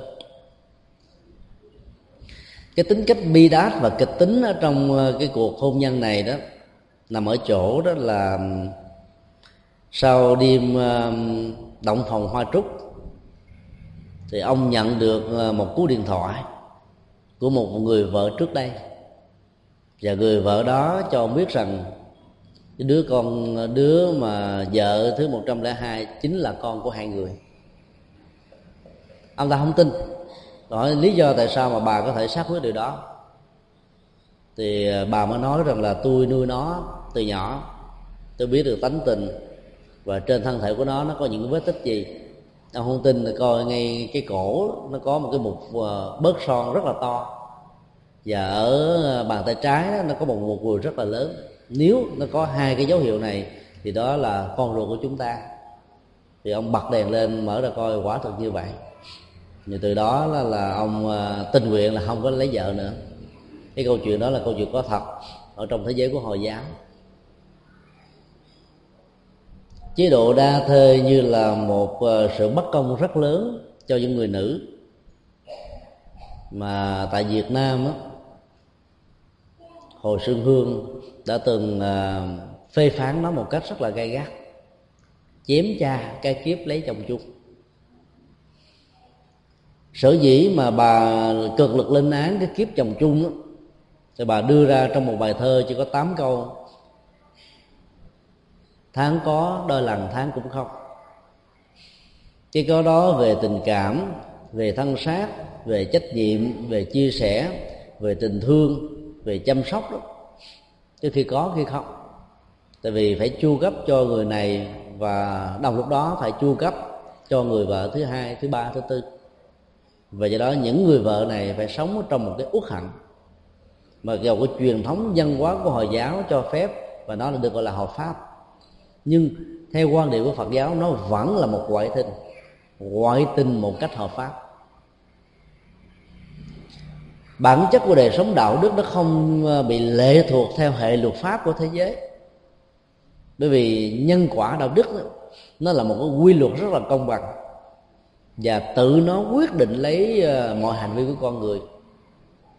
Dầu cho thế giới Hồi giáo có cho phép một người nam lấy 4 vợ cùng một lúc, sau khi ly dị tiếp tục lấy 4 vợ khác, nhưng 3 người vợ còn lại đó chắc chắn sẽ không được ân sủng. Vì tâm lý của người mà lấy nhiều vợ, những cô vợ nào đẹp hơn, trẻ hơn, dễ thương hơn sẽ được chăm sóc, o bế và tình thương đổ dồn lên người này, thì 3 người kia đó trở thành như cái tấm bình phong. Suốt 8 năm du học và tu tập tại Ấn Độ, từ năm 99, 94 cho đến năm 2002, chúng tôi đã từng ở trong ngôi chùa của Hồi giáo. Vì tại đây nó có một ký túc xá, và chúng tôi học ở trong cái trường mà ký túc xá nó thuộc về Hồi giáo. Chúng tôi đã tìm hiểu khá kỹ, tiếp xúc với các giáo sĩ của Hồi giáo và đời sống của những giáo dân ở trong cái mosque, tức là nhà thờ Hồi giáo. Và chúng tôi đã cũng có dịp đi đến nhiều bang mà dân số của Hồi giáo trở thành là đại đa số ở tại bang này, và thấy rất rõ đó là những cái cặp vợ chồng đó, những người vợ lớn đó, bị khổ đau dữ lắm. Đến những ngày làm lễ tôn giáo ở các đền thờ Hồi giáo đó, một gia đình như vậy cùng đi, một người chồng dẫn 4 người vợ và những đứa con. Có những bà vợ đó tuổi bằng nhỏ hơn hoặc là bằng đứa con của bà vợ lớn đó, và cái vai vế trong gia đình huyết thống này họ phải xưng hô thành là dì và cháu lẫn nhau, như tuổi tác là bằng nhau hoặc là nhỏ hơn nhau 1 hoặc 2 tuổi thôi. Chúng ta vẫn thấy là họ sống rất là đầm thấm vui vẻ bên ngoài, nhưng mà bên trong nó yếu. Chúng ta để ý chút xíu thì cái nỗi đau ở trên khóe mắt, cái nỗi buồn ở trên gương mặt, là sự sầu thảm ở trong tâm của những người vợ lớn đó, luôn luôn có, và nó khống chế đời sống của người đó rất là nhiều.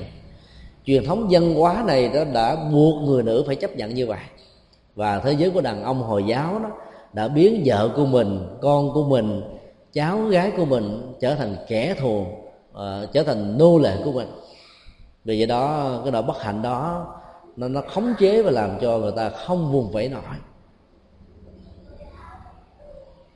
Bản chất của tình yêu luôn luôn có tính cách là chiếm hữu hóa, và nó không muốn có hình ảnh của một người thứ ba can thiệp xen giữa vào, dù đó chỉ là tâm tưởng, dù đó chỉ là lén lút mà người khác không phát hiện ra. Thì bản chất của hạnh phúc đó nó bị thương tổn rồi, và nó không có kéo dài một cách bền bỉ được. Cho nên thấy được điều này, và để xác lập được một cái đời sống hôn nhân hạnh phúc, không sa đà trong sự hưởng dụng vật dục, thì Đức Phật đã khuyến tấn và yêu cầu tất cả những người đệ tử của Ngài nên chung thủy một vợ một chồng. Cái tính chất chung thủy đó nó làm cho cả hai được hạnh phúc, và con cái nó hưởng được cái giá trị trực tiếp của hạnh phúc này. Trong một gia đình mà vợ ngoại tình, chồng thì có bồ khác, thì đứa con nó trở thành nạn nhân, và hai vợ chồng đó có thể hằn học ứng xử với nhau rất là đau khổ, chùa dập cảm xúc, bạo động bằng ngôn ngữ, bạo động bằng hành vi. Thì đứa con cảm nhận trực tiếp từ cái lối sống của cha mẹ, hoặc là nó không còn một cái niềm tin gì về đời sống hôn nhân ở trong tương lai, và do đó nó trở thành rất là lãnh cảm với tình yêu, hoặc là nó sẽ học theo bài học của cha và mẹ nó, trở thành một người rất là hoa bướm ông nguyệt ở trong tương lai. Cả hai tình huống với hai phản ứng thì dẫn đến nỗi khổ niềm đau cho chúng một cách lâu dài trực tiếp. Do đó tôn trọng người mình thương đó, thông qua một khế ước hôn nhân được xã hội và làng xóm chấp nhận, là một trong những cách thức chúng ta sống an vui và hạnh phúc trong cuộc đời. Khi một người vi phạm vào những điều ngoại tình thì nỗi khổ dần xét về cảm xúc và nhận thức ở người còn lại như là một nạn nhân nó rất là lớn. Có thể nhiều người chịu không nổi bị điên khùng khi phát hiện ra người thương, người tình, người bạn đời của mình đã có một người khác. Hoặc là có nhiều người đã có những hành động tiêu cực, hành hạ chính bản thân mình, hoặc là lây lan cái nỗi khổ niềm đau đó cho con và cháu, buộc con và cháu của mình không được nhìn mặt ba nó, không được nhìn mặt mẹ nó, không được nhìn mặt người thân của nó. Rồi cuối cùng cũng là vì thương người mẹ, đứng về mẹ làm thế liên minh, cho nên nó đã trở thành bất hiếu đối với người cha. Và ngược lại, có đứa đứa con đứng về phía người cha tạo tính cách liên minh và trở thành bất hiếu với người mẹ. Do đó cái nỗi khổ niềm đau do ngoại tình và không chung thủy gây ra làm cho đứa con có thể rơi vào tình huống đó, hận một người, hoặc là cha hoặc là mẹ, hoặc luôn cả hai. Cái bế tắc và đổ vỡ đó chúng ta thấy rất là lớn. Xã hội cái phương Tây đó dễ ly dị là bởi vì cái kinh tế người nữ có một cái điều kiện phát huy cũng không thua kém như người nam. Khi mà cả hai vợ chồng đều có được cái cơ hội làm kinh tế và ngang bằng nhau về vai trò bình đẳng đó, thì những sự va chạm nho nhỏ đó có thể dẫn đến sự đổ vỡ hàng ngày. Trong khi đó, trong thế giới của châu Á đó thì người nam trụ cột kinh tế, người nữ đó thì lo việc giáo dục con cái trong gia đình, mỗi người làm một phận sự, cho nên con cái ít hư hơn là trong thế giới phương Tây. Nhưng ngược lại đó thì họ lại có sự bền bỉ ở trong hạnh phúc lứa đôi. Nhưng cũng có một điều mà chúng ta cần lưu tâm đó là chính vì cái quan niệm đó mà có nhiều người vợ là phải cắn răng chịu đựng sự bạo hành trong gia đình từ người chồng, hoặc là sự lan trả của người chồng. Khi bị phát giác, góp ý đó, thì có những thái độ hằn học, vũ phu, làm cho người vợ đó phải cắn răng chịu đựng, vì sợ rằng là khi ly dị, vì chia tay thì đứa con của mình sẽ trở thành nạn nhân trực tiếp. Và từ đó là bà phải chấp nhận sống trong một nỗi khổ đau cung cực. Cái đó là một cực đoan cần phải tránh. Đạo Phật cho phép là đến với nhau bằng sự hiểu biết của tôn trọng. Hiểu và thương là hai yếu tố để dẫn đến hạnh phúc lâu dài. Chính vì thế mà Đức Phật đã đưa ra 5 điều kiện để cho chúng ta suy nghĩ, thật là kỹ trước khi quyết định một khế ước hôn nhân đối với một người nào đó. Thứ nhất là đồng đạo đức. Thì cái quan niệm về đạo đức, đời sống đạo đức đó, giữa hai người nó phải tương thích với nhau. Chứ một kẻ ăn chơi và một kẻ đứng đắn thì hạnh phúc đó không lâu dài. Thứ hai là đồng về nhận thức. Đồng về nhận thức không nhất thiết là đồng về kiến thức nhân bằng. Người có bằng cao học thì người kia phải còn cử nhân. Mà cái nhận thức ở đây đó nó thuộc về cái nhận thức của hiểu biết. Cái sự hiểu biết đó nó phải tương thích với nhau. Thì đôi lúc đó, người vợ chiều người chồng để cho người chồng được vui, và thỉnh thoảng người chồng chiều người vợ để người vợ được vui. Chứ còn kẻ thì coi bóng đá là hạnh phúc, kẻ thì xem cái lương là tuyệt vời, và hai bên luôn luôn không bao giờ gặp được nhau. Nếu người chồng xem bóng đá thì người vợ phải mất đi một suất cải lương, nếu người vợ có được suất cải lương thì người chồng mất đi một trận bóng đá, thì hạnh phúc đó không bền. Cho nên cái nhận thức nó phải tương thích. Cái thứ ba đó là tánh tình rộng lượng nó phải ngang nhau. tức là người vợ cũng có sự rộng lượng tha thứ, người chồng cũng có rộng lượng tha thứ, thì những cái mâu thuẫn nho nhỏ đó ở trong đời sống gia đình nó không trở thành bế tắc, nó có thể vượt qua được, vì mình có thể tha thứ đón nhận và thấy rất rõ là lỗi lầm đó là cá tính của người phàm. Và do đó đừng cố chấp và đừng có chất chồng nó qua năm tháng ngày giờ, thì nỗi khổ niềm đau trong quá khứ nó sẽ được tan biến và chúng ta sống với hiện tại được an vui. Điều thứ tư đó là cả hai người đều có một cái nhìn về tôn giáo, tức là đồng tính, tức là có niềm tin. Một người theo đạo Thiên Chúa tin vào sự ban ơn giáng họa của Thượng Đế, một người tin theo đạo Phật thấy rõ nhân quả quyết định vận mệnh hạnh phúc của bản thân mình. Hai niềm tin này hoàn toàn khác nhau, thì khi mà hôn thú với nhau thì dễ dàng có những sự mâu thuẫn về phương diện nhận định vấn đề, giải quyết các bế tắc, những khó khăn. Hai cách hoàn toàn khác nhau. Người tin Chúa thì cầu nguyện van xin, giao khoán niềm tin vào Chúa để mong được cứu rỗi. Còn người tin theo đạo Phật đó, thì sửa bản thân mình, nghiên cứu về tiến trình nhân quả, giải quyết từ vấn đề một rồi khắc phục để không bị lâm vào tình trạng tương tự trong tương lai. Cho nên hai phương pháp giải quyết vấn đề khác nhau có thể dẫn đến mâu thuẫn giữa vợ và chồng. Thậm chí trong cách thức dạy con cái nó cũng trở thành là lửa và nước, mặt trời và mặt trăng, nóng và lạnh, ngày và đêm.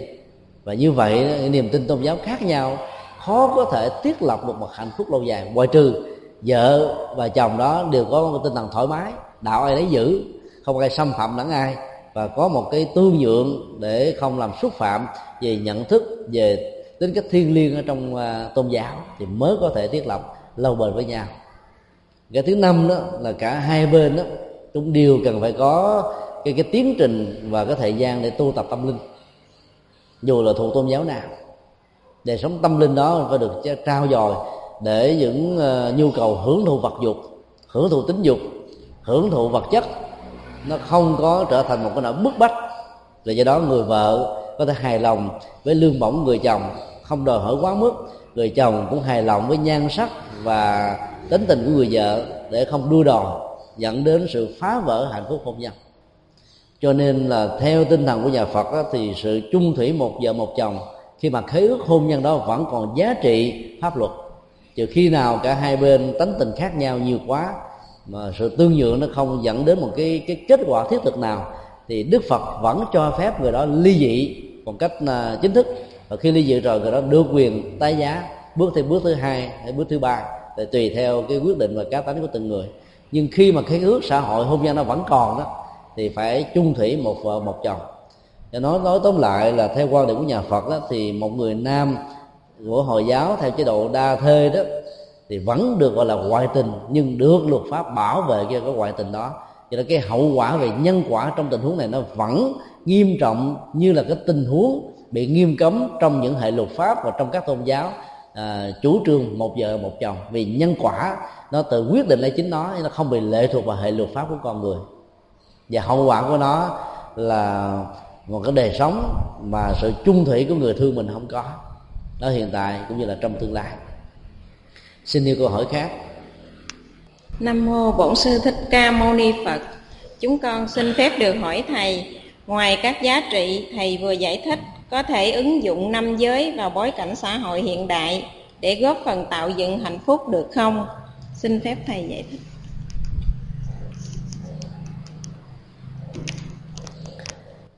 Ứng dụng năm giới như là năm nền tảng đạo đức vào trong xã hội là một nhu cầu không thể thiếu cho tất cả mọi quốc gia trên thế giới hiện nay, dù quốc gia đó bị ảnh hưởng hệ chính trị nào, hệ tôn giáo nào, hệ văn hóa nào. Vào tháng 4 năm 1975, tại trại tù trung ương Jaipur của bang Rajasthan, kế bên thủ đô New Delhi của Ấn Độ, vị thiền sư cư sĩ có tên là Guinda đã được mời vào để thuyết pháp cho các phạm nhân tại trại tù này. Số lượng tham dự trong buổi thuyết pháp đó là 120 người, và sau đó họ đã được thực tập thiền minh sát của Phật giáo. Các phạm nhân đã được yêu cầu như là một điều bắt buộc rằng phải thực tập 5 điều đạo đức, dầu họ có xuất thân là tôn giáo nào không cần biết. Dĩ nhiên là năm điều đạo đức đó đã được triển khai phân tích dưới góc độ của xã hội học, tâm lý học và hòa bình, chứ không dưới góc độ của tôn giáo. Các phạm nhân không cần phải phát nguyện quy tam bảo, nhận Phật làm thầy, nhận chánh pháp làm thầy, nhận những vị xuất gia chân chính làm thầy, mà chỉ tôn thờ năm điều đạo đức là không sát sanh, không trộm cắp, không ngoại tình, không nói láo và không uống rượu, uống các chất gây sai. Thì năm điều đạo đức đó là nền tảng của luật pháp xã hội. Kết quả của cái khóa tu lần đó đó là làm cho 120 phạm nhân này sau khi mãn hạn tù họ không có tái phạm thêm một lần nào nữa. Trường đại học Rajasthan, đặc biệt là ban xã hội học và ban tội phạm học, đã có nghiên cứu với cái ngân sách của chính phủ cho 120 tình huống của các phạm nhân sau khi thực tập giữ năm điều đạo đức và thực tập thiền quán đó, hoặc là không có những vi phạm nào. Trong khi đó các trại giam khác đó có rất nhiều phạm nhân sau khi rời khỏi trại tù 3 ngày sau là vào gỡ lực tiếp tục. Ở Việt Nam tình huống đó vẫn có rất nhiều. Điều đó đã dẫn đến một cái kết luận về phương diện xã hội học rằng là những người giữ năm điều đạo đức mà Đức Phật đã dạy đó sẽ có khả năng chuyển hóa chính mình và có khả năng chuyển hóa người khác. Phương pháp thiền minh sát, tức là thiền nội quán, nhìn thẩm thấu, nhìn xác đáng, nhìn rõ về nhân quả, nhìn về bản thân, nhìn về tha nhân, nhìn về cộng đồng trên chiều hướng của nhân quả, đã làm cho mình thiết lập được chánh niệm và tỉnh thức. Vì vậy đó nỗi khổ niềm đau được tháo gỡ và tan biến đi rất là nhanh. Cư sĩ Guinda đã yêu cầu các phạm nhân thực tập thiền minh sát của ông đó, phải giữ 5 điều đạo đức. Đến tháng 11 năm 1994 thì ông lần thứ hai đã thuyết pháp cho gần 1.000 phạm nhân tại trại tù Tihar của thủ đô New Delhi, Ấn Độ. Và một lần nữa trường đại học Rajasthan cũng như là trường đại học Washington của Mỹ đã làm những thí nghiệm về xã hội học của những phạm nhân sau khi giữ năm điều đạo đức, và kết quả cũng cho thấy một cách tương tự. Cái xác suất tái phạm pháp của những phạm nhân giữ năm điều đạo đức đó, nó chỉ khoảng chừng 1-2%. Còn các phạm nhân nào không được hướng dẫn thiền minh sát và không thực tập năm điều đạo đức của Đức Phật dạy đó thì cái khả năng phạm pháp rất là cao. Từ những cái khảo cứu xã hội học đó, chúng ta có thể đưa đến một kết luận rằng năm điều đạo đức của đạo Phật đó là nền tảng hạnh phúc của bản thân, là cứ liệu hạnh phúc của gia đình và là cơ sở hạnh phúc của toàn thế giới. Nếu ai cũng giữ giới không giết người thì chiến tranh sẽ không có mặt, hòa bình sẽ tái được thực hiện, tái lập ở trên mỗi quốc gia. Nếu ai cũng giữ giới không có trộm cắp thì đâu có kẻ gian, đâu có đạo chích, đâu có bị mất mát, không có hận thù, không có lòng tham.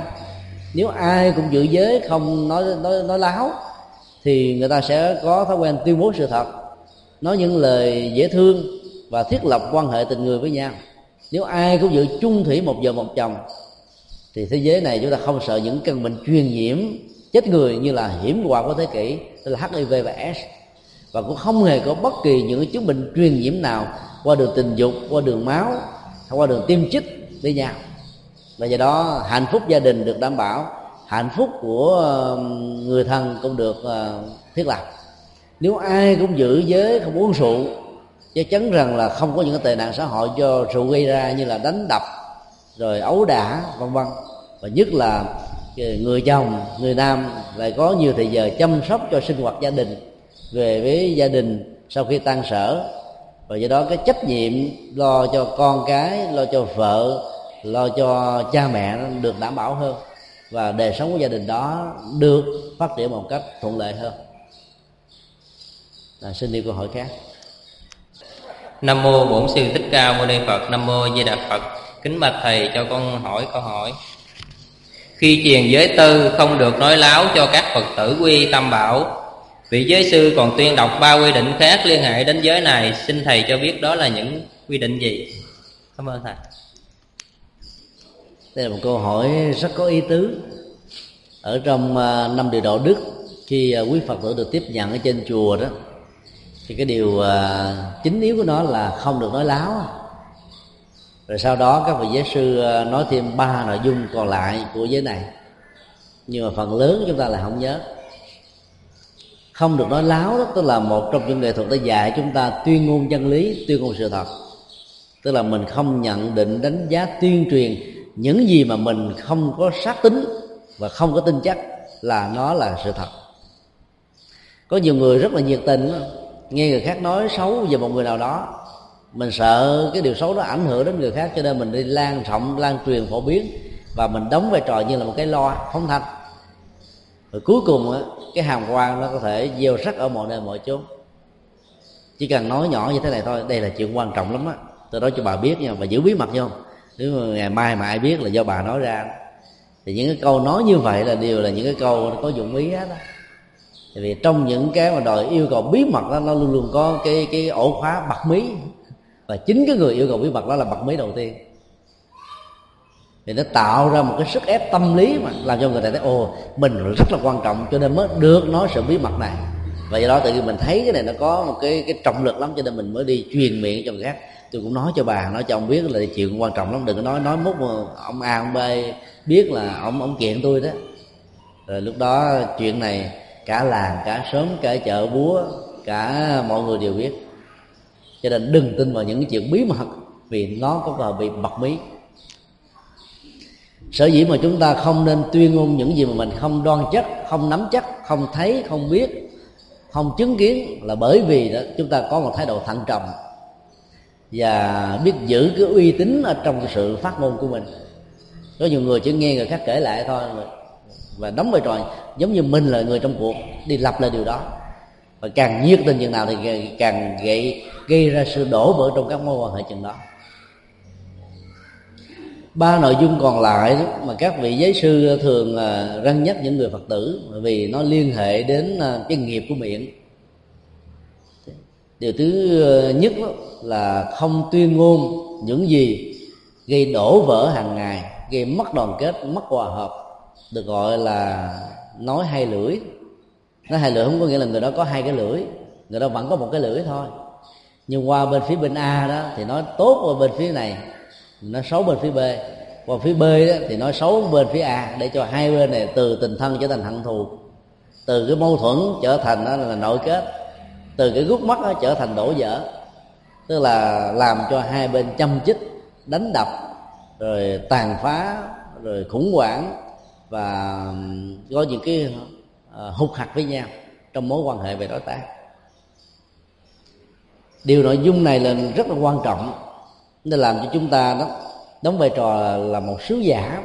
Nếu như mình thấy có hai bên bất đồng thì mình chỉ đem những lời khuyên để cho hai bên nó tháo mở với nhau, mà người đó đang làm công việc là tháo miệng. Bởi vì hai bên nó luôn luôn muốn mình đứng về một phía để tạo ra tính liên minh. Ví dụ như cha và mẹ đang bất hòa với nhau, thì người mẹ muốn đứa con của mình phải binh vực mẹ, và binh vực mẹ thì phải chống lại cha. Cho nên đó các người làm công việc gỡ miệng là không được liên minh với bất cứ một người nào, mà đứng vai trò trung gian để lắng nghe cái bế tắc của hai bên, để tìm hiểu cái gốc rễ tại sao có cái nội kết, cái bế tắc này, để từ đó có những cái lời khuyên thích đáng cho cả hai bên, nó xóa hận thù, buông quan trái, thì nghiệp chướng bao đời đều có thể tháo bỏ hết. Thì dĩ nhiên đó, khi mình không đứng về một phía nào thì mình bị cả hai phía tấn công. Thái độ của cuộc đời là muốn mình đứng về một phía. Tinh thần nhà Phật dạy mình đứng trung gian đó, để mình làm cho cả hai bên được hạnh phúc. Và do đó mình thỉnh thoảng sẽ đi giữa hai làn đạn. Làn đạn của bên này, làn đạn của bên kia. Là người đệ tử Phật nên có bản lãnh, đừng sợ hãi về vấn đề này. Ví dụ như là hai bên đang có chiến tranh do tranh chấp quyền lực, chiến tranh do miệng lưỡi, chiến tranh do bất hòa, và chúng ta đứng chính giữa để phản chiến, tức là kêu gọi hòa bình, kêu gọi hỷ xả, kêu gọi lượng thứ, thì hai bên đều ghép chúng ta về phía đối lập. Nếu không có bản lĩnh và sức chịu đựng, chúng ta sẽ bị khủng hoảng liền. Mang tâm niệm của một vị Bồ Tát, mang tình thương, mang tội giác, chúng ta cần phải vững chãi trong con đường đi để tháo gỡ cái nội kết của hai bên. Và do đó tuyên ngôn những gì nó có lợi ích cho hòa bình, cho hòa hợp đó, là cái điều mà không thể thiếu. Nội dung thứ hai Đức Phật dạy đó là không được nói những cái lời thô lỗ cộc cằn, bao gồm những cái lời tục tiểu của giới giang hồ, những lời mà sự phát ngôn nó ra làm cho người ta có cảm giác rằng là mình là cái người thất học, mình là cái người rất là thô kịch, mình là cái người rất là cộc cằn và rất là tục tiểu. Những cái lời lẽ như thế nó làm cho tư cách và giá trị của mình nó giảm đi. Nhất là những người đứng đắn từ tuổi thành niên trở đi đó, thì cần phải chăm sóc cái ngôn ngữ và cách thức phát ngôn của mình. Chẳng những không có những lời tục tiểu cộc cằn thô lỗ, mà cái ngữ điệu biểu đạt của ngôn ngữ nó cũng phải nhẹ nhàng, dễ nghe. Bản chất của ngôn ngữ là người phức tạp lắm, và nhất là ngôn ngữ Việt Nam nó còn có biểu cảm theo đối tượng mình giao tế. Cứ khi thương con, khi xưng cháu, khi xưng tôi, khi xưng anh, khi xưng em, khi xưng cha, khi xưng mẹ. Và cái biểu đạt ngôn ngữ trong các đối tượng về đối tác với mình nó cũng phải tương thích, thì cái đó mới có thể mang lại cho người khác đó, một sự thoải mái và nhẹ nhàng. Chúng ta thử khảo cứu cái cách đối tác như thế này. Một người vợ chăm sóc cho một người chồng. Người chồng đó đi làm 10 tiếng đồng hồ ở công sở với rất nhiều sự căng thẳng trong làm ăn và buôn bán. Về người vợ rất là thương, quan tâm, và bà ta nói một cái lời như thế này: ông đi đâu dữ vậy, để cho tôi phải chờ từ chiều giờ cơm nguội canh lạnh, mẹ con tôi không ăn gì nữa hết trơn. Muốn ông đi đừng đi về trễ vậy nha ông, nếu về trễ thì sao ông ăn mình đó. Phát xuất từ một sự quan tâm. Những cái lời lẽ và cái ngữ cảm biểu đạt trong cái này đó, làm cho cái người được quan tâm đó cảm thấy nó nặng nề, như là đang bị trói buộc trong một cái ngục giam. Và người đó có cái đứa cốc cằn, không cần đến sự quan tâm, và nghĩ rằng là người vợ gây áp lực cho mình nhiều hơn là sự thông cảm để cả hai cùng được hạnh phúc. Một người khác trong tình huống đó nói như thế này: thôi ông hãy buông hết đi, đừng có lo nữa, khăn hãy lau mặt, nước hãy uống, rồi thôi mình dùng rồi ăn cơm, chuyện gì cũng còn có đó, đừng có quá lo lắng mà không giải quyết được vấn đề, ảnh hưởng đến sức khỏe. Nói một cách rất là nhẹ nhàng, thư thái, thoải mái, thì người chồng nghe mát ruột liền. Dầu có căng thẳng muốn tăng sông máu mà về nhà cái hết trơn, là bởi vì có được một người vợ hiểu biết nâng đỡ tình cảm mình. Người nam ta cần những sự nâng đỡ đồng tình đó hơn là những lời trách móc cao có, bực dọc, vì làm cho họ cảm thấy rất là mỏi mệt. Cái ngữ điệu biểu đạt cũng có thể tạo ra hạnh phúc hay khổ đau cho người nghe. Ví dụ như câu quan tâm ông khỏe hôn, nếu mình nói bằng cái ngữ điệu đó, chúng ta thấy là đây là một sự quan tâm bình thường. Ông khỏe hôn, rồi thấy nó vẻ nó có một cái sức trọng lực, sự quan tâm cao hơn chút xíu. Ông khỏe hôn cũng là cái chữ đó thôi, như là một lời nạt nộ thôi. Cho nên bản chất của ngôn ngữ nó phức tạp hơn là chữ viết. Khi mình viết ra chữ là ông khỏe không, chúng ta thấy đó là sự quan tâm, nó không có một cái sắc độ gì cảm xúc quan trọng đó. Nhưng mà cái ngữ cảm của con người làm cho người nghe thích hay là không thích. Cho nên quan tâm không vẫn chưa đủ, mà phải có nghệ thuật quan tâm. Thì cái lời lẽ trong cái nội dung thứ hai của Đức Phật dạy đó là không nên nói lời cộc cằn, nói lời thô lỗ, nói lời tục tiểu, nói lời chửi thề, mà ngược lại phải nói những cái lời rất lịch sự, người ta nghe mát ruột. Ngữ điệu biểu đạt đó làm cho người ta hài lòng, vì cái đó là một trong những nghệ thuật đắc nhân tâm. Trong mối quan hệ, mặc dù mình phải sống bằng xã giao, ngoại giao, nhưng cái kết quả là đi tới đâu đều được người ta quý trọng, mến trọng, thương yêu như là những người thân ruột thịt. Nội dung thứ ba đó là không nói những lời nhảm nhí. Điều này người Việt Nam khó làm lắm, vì người Việt Nam có thói quen tâm sự giải bài, ngồi ở đâu là bắt đầu nói chuyện, kể hết chuyện này chuyện kia, chuyện đời xưa, chuyện ông chuyện bà, chuyện con trai chuyện con gái, chuyện nhà bếp, chuyện thời trang, chuyện phim ảnh, chuyện kịch, chuyện cái lương, hầu như cái gì cũng có thể tâm sự và trò chuyện được hết. Đức Phật dạy là khi làm đệ tử của Ngài rồi đó, chúng ta nói những gì cần nói những gì có lợi ích, còn những điều không có lợi ích là không nói, để tâm quán chiếu, để tâm theo dõi hơi thở, để tâm sống chánh niệm tỉnh thức, để tâm không bị bận rộn với nỗi khổ niềm đau. Nhiều người bị khổ đau nhiều quá qua làng sớm trút cái cơn đau đó cho người ta nghe, có thể tâm sự hàng ngày hàng giờ. Thì khi mình tâm sự mình trút đổ được xong, tâm mình nhẹ nhàng về ngủ ngon, là cái người kia mang rác ở trong đầu về nhà ngủ không được. Cho nên khi lắng nghe người khác đó phải có nội thần công lực để hóa giải nó, nhưng mà không là bị khổ đau dữ lắm đó. Và khi mà mình thấy một người bạn, người thân của mình bị khổ đau trút ra đó, thì mình đừng đổ dầu vào lửa để cho họ bớt đi cái hận học, cái hận thù. Hãy dạy họ hãy thực tập buông xả. Buông xả như là lá sen không giữ nước, nước đổ lên, nước khổ đau, nước bất hạnh, nước nghịch cảnh, nước không hài lòng, nước không tùy hỷ, nước ganh ghen, như là một cách vô ích đổ trên chiếc lá môn, nó không lưu giữ lại gì hết. Thì tâm con người phải là một cái chiếc lá môn để nó không giữ lại những điều không như ý. Thì như vậy là mình khuyên người ta sẽ buông bỏ nó một cách nhẹ nhàng. Còn lúc đó nó bà nói đi tôi nghe cho, tôi gặp tôi sẽ trả thù gì bà ngu cứ gặp tôi đã phản ứng rồi. Thì nói như vậy tức là mình nói những lời vô ích, nó không có lợi cho ai mà chỉ làm cho cái vấn đề nó vốn phức tạp ngày càng phức tạp hơn, làm cho vấn đề nó vốn khổ đau ngày càng khổ đau nhiều hơn. Thì những cái lời nói như vậy là không nên. Người phương Tây đó, người có tính cách là riêng tư nhiều, cho nên trên máy bay hay là trên xe buýt hay là những nơi công cộng đó, họ im lặng, họ không nói. Khi nào mời họ phát biểu thì họ mới nói. Còn người Anh là càng lạnh lùng hơn nữa.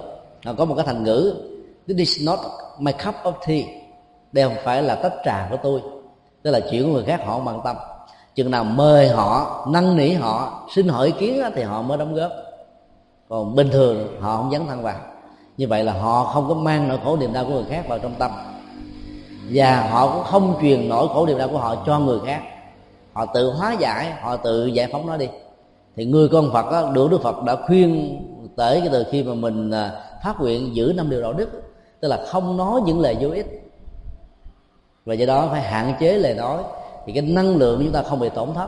Thì nói nhiều nó tổn khí, và do đó nói ít đó, thì lại tốt.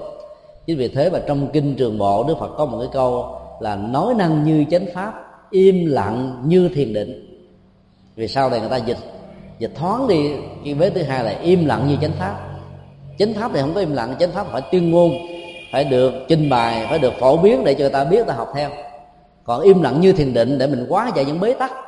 Thì trong thiền định đó, chúng ta theo dõi hơi thở, phóng thích hơi thở, rồi quán tưởng hơi thở, rồi để cho tâm mình nó có cùng một chỗ với thân, cho nên tất cả mọi căng thẳng của thân nó được phóng thích, mọi căng thẳng của tâm nó được giải quyết, mọi căng thẳng của cảm xúc nó được chuyển hóa. Cho nên dùng đúng cái từ thuật ngữ là yên lặng như thiền định. Thì có nhiều người rất là hiểm, ít nói, thù cay, nhớ độc, nhớ dai, nhớ già, nhớ dở. Khi bất đồng với một người nào, không vui một kẻ khác, thì trong họ giữ như một con dao găm, bên trong, bên ngoài vẫn vui vẻ, cười, nói bình thường, và bên trong là hận thù, cay đắng, cung cực. Thì cái im lặng đó là im lặng không khôn ngoan, im lặng nó giết chết họ hàng ngày hàng giờ, và biến họ trở thành nạn nhân.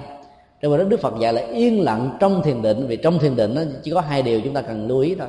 Thứ nhất là buông xả hết mọi thứ, dù là cái gì: tình cảm, nhận thức, trách nhiệm, gia đình, công việc, căng thẳng, mọi giao lưu đối tác buông hết trong lúc mình thực tập. Cái thứ hai, nhớ chánh niệm và tỉnh thức, quán chiếu về hơi thở ra và vào nhẹ nhàng, thư thái, và chỉ có điều đó chứ không có bất cứ một điều nào khác. Thì mọi căng thẳng nó sẽ được buông thả hết, nó sẽ được chuyển hóa, các gút nó được tháo mở một cách nhẹ nhàng. Giữ 2 điều này thì hành giả sẽ được an vui và hạnh phúc. Phải yên lặng như thiền định. Còn có nhiều người ghìm ở trong tâm không nói, thì cái đè nén đó nó làm cho vấn đề trở nên căng thẳng, phức tạp hơn. Mỗi khi cái đó nó được bung nổ ra một cái là vấn đề trở nên rất là nghiêm trọng.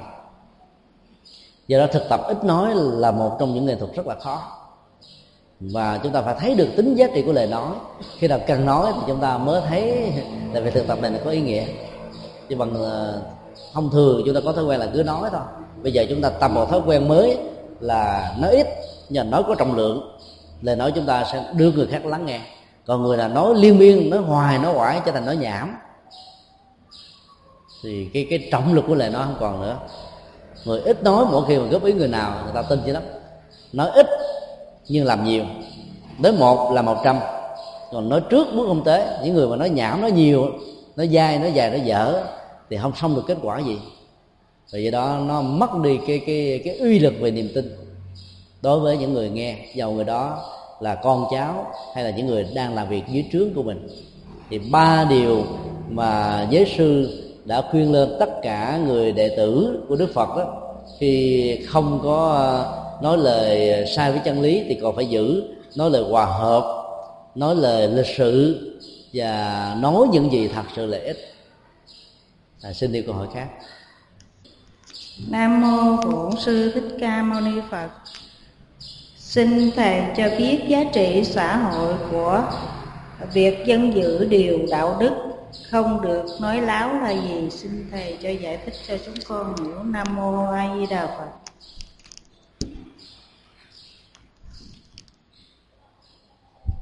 Giá trị đạo đức của không nói láo đó, trước nhất là tăng cái uy tín về nhân cách của người phát ngôn. Cái thứ hai, nó không tạo ra những hận thù. Và cái thứ ba đó là giá trị uy tín của người nói tuyên ngôn chân lý, nói sự thật, nói những gì mà nó có giá trị đó sẽ ngày càng cao và càng gia tăng. Nói láo dù là nói chê thôi, nó cũng làm cho người ta mất niềm tin với mình. Rồi sau này giả sử có nói thật đó thì cũng không ai tin. Gây dựng niềm tin có thể mất mấy mươi năm, nhưng phá vỡ niềm tin ở trong một sự nói chơi đó có thể mất trong vòng vài giây, vài phút. Cái gì xây dựng nó giống như là kim tự tháp, ngày càng lên cao ngày càng khó. Nhưng phá vỡ của đó giống như từ trên đỉnh kim tự tháp mà lao xuống, nó sẽ tăng tốc dần dần, tăng dần điều. Rồi cái độ phá vỡ và đổ nát của đó cũng càng cao. Ý thức được tính cách giá trị của tuyên ngôn chân lý đó là một nhu cầu. Thì những người đệ tử của Đức Phật chỉ nói những gì có giá trị thôi, rồi những điều gì mình không biết là mình không có ý kiến. Thì dân gian Việt Nam ảnh hưởng Phật giáo đã nói rất hay, biết thì thưa thốt, không biết vừa gọt mà nghe. Có nhiều người không biết gì cả mà cứ nghĩ rằng như mình là người trong cuộc, nhận định đông tây nam bắc kim cổ, rồi cuối cùng không đi tới đâu, làm cho những người trong cuộc bị hoang mang, rơi vào tình trạng là rất là khó xử và mất các mối quan hệ. Cho nên phải tập ra một thói quen nói những chân lý mà mắt thấy tai nghe, nói những tình huống mắt thấy chưa chắc là đúng sự thật, có thể tai nghe mà vẫn chưa có chân lý trong trọng, nó có tính logic nhưng mà không có sự thật. Thì đó phải từ tình huống cụ thể mà chúng ta có thể xác quyết rằng là điều đó là đúng hay không. Chứ tôi có làm một bài thơ theo phong cách của thơ hài cú của Nhật Bản, gồm có 18 âm tiết. Tin một nửa điều thấy, nghi tất cả điều nghe, đừng dễ bay như giấy màn the. Nhưng ở đây nó không có khích lệ cái thái độ hoài nghi. Tại vì những điều mà chúng ta nghe người khác nó tương thuộc, báo cáo, nó ít nhiều có tính chất tam sao thất bổn. Nhiều khi nó giới hạn của kiến thức, của nhận thức, làm cho người đó nghe một đường mà hiểu một nẻo, rồi truyền tụng lại theo một ngã, làm cho vấn đề nó trở nên phức tạp, rắm rối nhiều hơn. Nhất là nghe những lời thị phi, chỉ trích, phê bình, thương tổn người khác đó, thì cái cương điệu của sự tương thuộc này nó có thể làm biến dạng vấn đề, làm cho người ở trong cuộc đó trở thành một nạn nhân của tất cả những búa rìu dư luận. Do đó tất cả những điều nghe nếu mà mình không tận mắt nhìn thấy thì chưa nên tin. Hãy xem nó như là một dữ liệu tham khảo thôi. Thì trong việc tiếp xúc với những người đang có mâu thuẫn với nhau, chúng ta cũng đừng nên nghe một chiều. Nghe một chiều đó mình sẽ có khuynh hướng là liên kết cái tính liên minh với cái người được gọi là nạn nhân, và chúng ta chống lại cái người được xem là tác giả của khổ đau, tạo cho tính cách nạn nhân ở người mình quen thân. Vì vậy đó mình mất đi cái vai trò trung gian, vai trò rất tích cực và vai trò rất là độc lập. Khi mà con em phản ảnh rằng là bạn bè làng xóm đánh đập nó đó, thì chúng ta cũng đừng vội mà tin liền, bởi vì đâu ai dám nói lỗi của mình đâu, hoặc là nói nó một phần, người ta nói người khác là nhiều, cho nên nghe mà tin liền có thể dẫn đến ẩu đả, rồi người lớn là mất mít lòng với nhau. Do đó sau khi nghe xong, chúng ta giữ nó như một dữ liệu, và đến cái bên đối tác á, chúng ta hỏi thăm người đó để người đó trình bày, thì chúng ta thấy là hai dữ liệu này đôi lúc nó hoàn toàn mâu thuẫn và đối lập với nhau. Thì trong tình huống đó chúng ta đưa quyền đặt vấn đề, bởi vì chân lý chỉ có một, mà tại sao sự kiện được nêu ra bằng hai tình huống khác nhau, cho nên phải có một người đúng, phải có một người sai, phải có một người hiểu đúng sự kiện và phải có một người dựng sự kiện, hay là phải có một người hiểu lầm. Thì từ đó chúng ta giải quyết vấn đề một cách rất là sáng sỏ. Còn nếu như mình không tìm ra được những cái gốc rễ đó thì tốt nhất chúng ta không nên tin. Ngay cả thấy tận mắt cũng nên tin một phần nữa thôi, bởi vì có những trường hợp ta làm chặn giả, ta dàn dựng giả thôi. Ví dụ như là hàng ngày quý Phật tử đi xem những bài, những cái tuồng cải lương ở trên sân khấu ấy, thấy các diễn viên khóc lóc khổ đau đóng cái vai, nhập vai hoàn toàn, mình đừng có tưởng đó là thiệt, nó giả thôi. Thấy thiệt mà còn không phải thiệt nữa, huống hồ là không thấy mà nghe ta nói làm sao tin. Cho nên là tin một nửa điều thấy thôi, vì có những cái tình huống nó không có chân lý trong. Dĩ nhiên cũng có rất nhiều tình huống thấy sao là vậy, nên phương Tây ta nói là thấy là tin. Ở trong đạo Phật có một cái thành ngữ nói về 5 đặc tính của giáo pháp Ngài đó, đó là đến để mà thấy. Đến là một sự mời gọi, và đến với tư cách là nhân chứng, đến tư cách như là một người quan sát, để nhìn thấy, để quan sát, để nhận định, để đánh giá. Và trừ khi nào chúng ta thấy rằng là những điều quan sát nó có lệ lạc đó thì mới thực hành theo. Đức Phật đã dạy chúng ta có một thái độ rất là thận trọng, chủ quan, rất là khách quan về những gì mà mình tiếp xúc từ mắt thấy tai nghe. Và do đó cái ứng dụng của điều đạo đức không được nói láo đó, về phương diện ngoại giao đó, phương diện tiếp xúc ứng xử đó, nó thiết lập ra cái tính cách đắc nhân tâm và cái uy tín trong mối quan hệ giữa tình người. Xin đi câu hỏi khác. Nam mô Bổn Sư Thích Ca Mâu Ni Phật. Phật tử pháp danh là Thanh Hạnh, kính bạch Đại Đức Giảng Sư, con có đôi điều thắc mắc. Trong giới luật Phật chế đâu có giới nào cấm uống bia, hút thuốc lá và xì ke ma túy. Vậy người Phật tử có được sử dụng những thứ này không? Nếu không được sử dụng thì họ vi phạm điều khoản đạo đức nào? Kính xin Đại Đức Giảng Sư giải thích cho chúng con được am tường. Nam mô A Di Đà Phật. Câu hỏi vừa nêu liên hệ đến điều đạo đức thứ 5, tức là không được uống rượu. Và đây là một câu hỏi rất là hay, vì rất nhiều Phật tử đã dựa vào chữ trắng nghĩa đen của một điều giới khoản, thấy rằng là Đức Phật không có quy định là uống bia, hút thuốc lá, sử dụng ma túy, cho nên họ được quyền làm. Là bởi vì họ chỉ hiểu ý nghĩa của giới luật về phương diện hình thức, chứ không hiểu được về phương diện nội dung và ứng dụng của nó. Trong thời của Đức Phật cách đây khoảng 26 thế kỷ đó, làm gì có bia, chỉ có rượu thôi.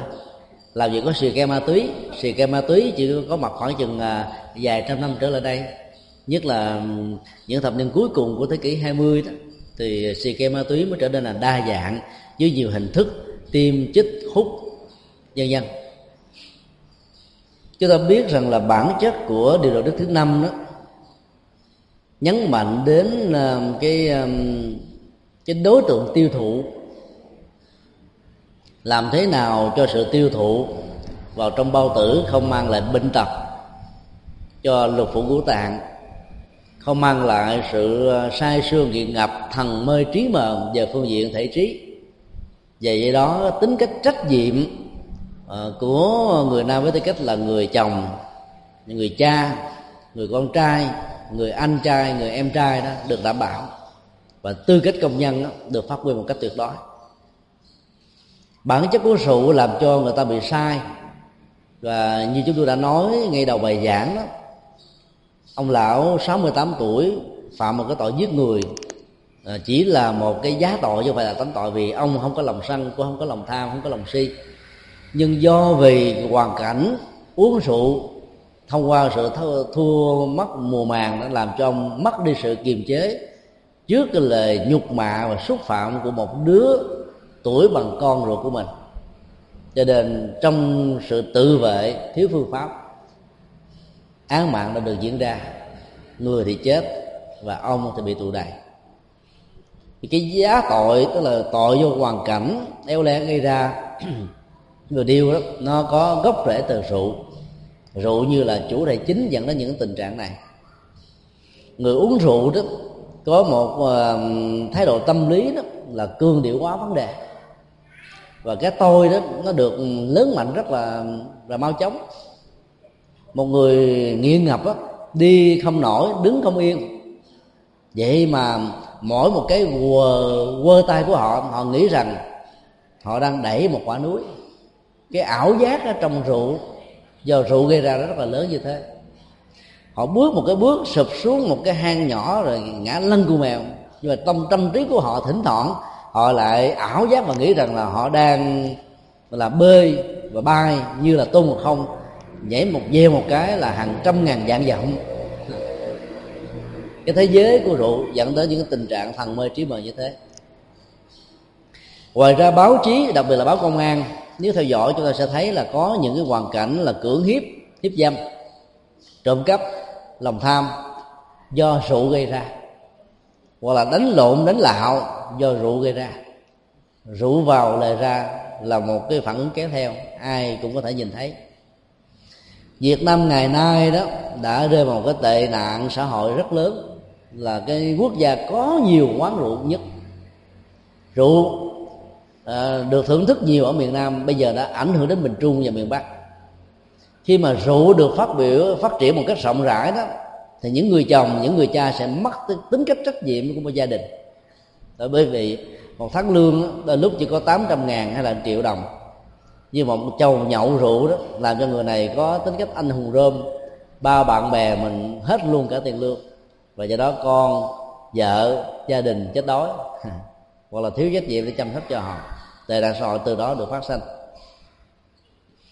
Đức Phật đã khuyến tấn không nên uống rượu là bởi vì thấy được cái hậu quả của rượu gây ra về phương diện chiều sâu của xã hội, về phương diện tệ nạn của xã hội. Và do đó Ngài đã nghiêm cấm, các tôn giáo khác cho phép. Thậm chí các giáo sĩ của các tôn giáo vẫn được quyền uống rượu như bao nhiêu người cư sĩ bình thường. Thời đó chưa có bia và si ke ma túy, nhưng bản chất của những loại này nó dẫn đến cái hậu quả tương tự như rượu đối với bia. Và si ke ma túy nó có tác hại của nó gấp trăm lần so với rượu, là bởi vì nó tạo ra hai tình huống lệ thuộc. Lệ thuộc về thân thể, tức là người mà không có tiêm chích vào đó, cơ thể họ giả dụi bằng thằng khổ đau, dai dứt, khó chịu vô cùng. Thỏa mãn vào rồi đó thì mới cảm thấy nó nhẹ nhàng. Thứ hai là lệ thuộc vào cảm xúc, họ bần thần khó chịu, không muốn làm gì hết, nằm một chỗ như là kẻ đã chết rồi. Và khi uống chích hút vào thì họ có cảm giác giống như ở tiên bồng lạc cảnh, đang du ngoạn một cảnh giới an vui hạnh phúc. Cho nên những người sử dụng và trở thành cơn nghiện của si ke ma túy đó, thì tất cả những niềm vui của các giác quan như là thấy, nghe, ngửi, biết đã không còn đủ sức áp phê. Thì cái đô về cảm xúc của họ rất mạnh, và họ gần như mất hết tất cả những hứng thú đối với trách nhiệm gia đình, đối với trách nhiệm xã hội, đối với trách nhiệm của bản thân. Chưa đã từng vào các trung tâm cai nghiện và thấy rằng là các thanh niên nam và nữ tại đây đó đã không có được cái niềm vui thật sự trên gương mặt của họ. Họ nghe giảng, họ nghe ca, nhưng mà họ vẫn không có sôi nổi như là ở các trại tù hay là các trung tâm bảo trợ xã hội. Là bởi vì cái cảm xúc và ảo giác cảm xúc đối với những người nghiện nó cao hơn đối với những người bình thường. Mặc dầu trong điều đạo đức thứ 5 không có nêu cụ thể là không được uống bia, hút thuốc lá, xì ke ma túy, nhưng ta phải biết rằng là những thứ này đó là những loại tiêu thụ xa xỉ phẩm. Nó mang lại bệnh tật cho cơ thể, nó mang lại bệnh tật cho tâm trí, nó mang lại bệnh tật của sự lười biếng, bệnh tật của thiếu trách nhiệm và nhiều cái tướng bệnh tật thuộc về xã hội khác. Do đó tất cả mọi người Nam cần phải chuyển hóa thói quen xấu này để cho gia đình mình được an vui và hạnh phúc. Chủ nghĩa tiêu thụ trở thành như là đối tượng thưởng thức trong thế giới toàn cầu hóa và hội nhập ngày nay. Toàn cầu hóa và hội nhập chỉ mở ra một cái phương diện trước nhất là kinh tế, nhưng sau đó làm đảo lộn các cấu trúc văn hóa, xã hội, tôn giáo ở những quốc gia nghèo khó. Con đường của hội nhập và toàn cầu hóa nó sẽ mang giá trị chủ nghĩa tiêu thụ của đời sống vật dục phương Tây vào trong mảnh đất châu Á. Và do đó, nếu như người tiếp thụ hội nhập không có nghệ thuật đó, thì chúng ta lấy rác rưởi của phương Tây xem như là kim cương của mình, và cuối cùng mình trở thành nạn nhân của chủ nghĩa này. Tiêu thụ có thể làm cho con người khổ đau, có thể hạnh phúc. Do đó phải có ý thức và là làm chủ được các phương tiện tiêu thụ, thì chúng ta mới có thể mang lại hạnh phúc an vui cho mình và cho người. Do đó, để tránh những phương tiện vừa xa xí, vừa bệnh tật, vừa khổ đau, thì tôi khuyên là không nên uống rượu và những chất gây say nói chung, trong đó hút thuốc lá cũng là độc tố và gây sai ở phương diện khác. Sự kiện ma túy lại càng nhiều hơn. Chính vì thế mà người Phật tử cần phải tránh, dầu Đức Phật không có quy định. Ấn Độ có một kinh nghiệm để khống chế cái tệ nạn uống rượu của người Nam khá hay và khá thành công. Rượu chỉ được bán ban đêm từ 6 giờ cho đến 8 giờ tối, tức có 2 tiếng đồng hồ. Và người uống rượu không được uống ở những nơi công cộng, nếu bị vi phạm thì bị phạt rất là nhiều. Rượu chỉ được uống ở nhà một mình, do đó bị cục hứng. Bạn rượu phải có người nhâm nha, phải có người lề ra tiếng vào, phải có người hô, người ứng. Mà bây giờ uống một mình đâu còn hứng thú đâu. Cho nên nhờ đó mà tệ nạn xã hội đã giảm đi. Và thông thường lớn đó, rượu nó phát triển mạnh ở những quốc gia kém phát triển. Còn ở phương Tây đó, người ta quan trọng đến nghề nghiệp. Ai lái xe mà uống rượu đó là bị lấy bằng lái, và tiền bảo hiểm nó phải gia tăng rất là cao. Họ có thể có cơ hội bị mất việc. Chính vì thế mà họ không dám uống rượu ở công sở. Về nhà thì đâu có phương tiện để uống rượu, uống với ai đó. Cho nên nhờ đó mà tệ nạn nó giảm đi. Còn ở Việt Nam đó, chỉ lên Sài Gòn cách chừng cây số, nửa cây số có một quán rượu, quán bia, quán làng nướng. Cái thu nhập của những cái quán này rất là cao, nhưng mà ta lại không thấy được cái tác hại của nó. Mà chính những quan chức lớn của chính phủ ngày nay đều là những người nghiện rượu cả, và nhiều cái hợp đồng đều được ký kết, phần lớn được ký kết ở các quán rượu. Nó trở thành một cái hủ tục mới của Việt Nam trong thời cận đại. Ở trong các cái lễ hội văn hóa ngày xưa ở làng xã đó, nó có ý nghĩa tình làng nghĩa xóm, mà bây giờ nó bị phá hỏng bởi rượu. Ngay cả đám tang người nam tới không phải để phụ giúp gì, ngồi uống rượu thâu đêm suốt sáng. Và do đó nó làm mất đi cái truyền thống chia buồn. Còn đến lễ cưới nó cũng uống rượu, lễ thao nôi cũng uống rượu, lễ bất cứ lễ gì trong làng xã bây giờ cũng là rượu không. Nó là một cái điều rất là đáng buồn. Việt Nam là quốc gia đứng đầu trên thế giới về phương diện uống rượu này. Chính vì thế mà chúng ta phải mạnh dạn vận động, và phải làm gương trong vận động. Tức là người Phật tử thì không nên uống rượu, không nên sử dụng xì ke ma túy và thuốc lá, thì chúng ta không sợ những cái chứng bệnh ung thư phổi, ung thư gan, ung thư bao tử, chết yểu, chết đau, chết khủng hoảng, ảnh hưởng đến gia đình, xã hội và cộng đồng. Làm được điều đó thì xã hội này sẽ được an vui và hạnh phúc. Chứ tôi biết là có thể quý Phật tử cũng có thể có nhiều câu hỏi khác nữa. Nãy giờ đã 2 tiếng trôi qua, chúng ta đã giải đáp được trên 10 câu hỏi liên hệ đến 5 điều đạo đức mà Đức Phật đã dạy, như là 5 nền tảng của hạnh phúc cho gia đình và hòa bình của thế giới. Chúng tôi kính chúc toàn thể quý vị có sức khỏe dồi dào để đủ sáng suốt, và cái tội nghiệp nó sẽ không mở ra với chúng ta ở đời này và đời sau. Chúc tất cả quý Phật tử thành công trong việc thuyết phục người thân của mình trở thành đệ tử quy ngũ giới và quy tam bảo nói chung. Nam mô Bổn Sư Thích Ca Mâu Ni Phật. Kính bạch Đại Đức Giảng Sư, hôm nay thật là một phút duyên lành lớn đối với đạo tràng chùa Tôn Vân. Đại Đức đã vì lòng từ bi thương xót đáp lời thỉnh cầu của chúng con. Một lần nữa quan lâm về chùa Tôn Vân để thuyết pháp. Đại Đức đã giải bài khai thông tất cả những thắc mắc, những điều chưa hiểu để cho Phật tử hành trì trên cái lĩnh vực thọ tam quy và ngũ giới, làm cho đời sống ngày càng thăng hoa và an lạc. Chúng con giờ này xin thay lời cho toàn thể ni chúng chùa Tôn Vân và toàn thể nam nữ Phật tử trong đạo tràng chùa Tôn Vân, xin thành kính tri ân Đại Đức và kính chúc Đại Đức được nhiều sức khỏe để dấn thân phục vụ làm lợi ích cho tất cả chúng sanh. Nam mô Bổn Sư Thích Ca Mâu Ni Phật.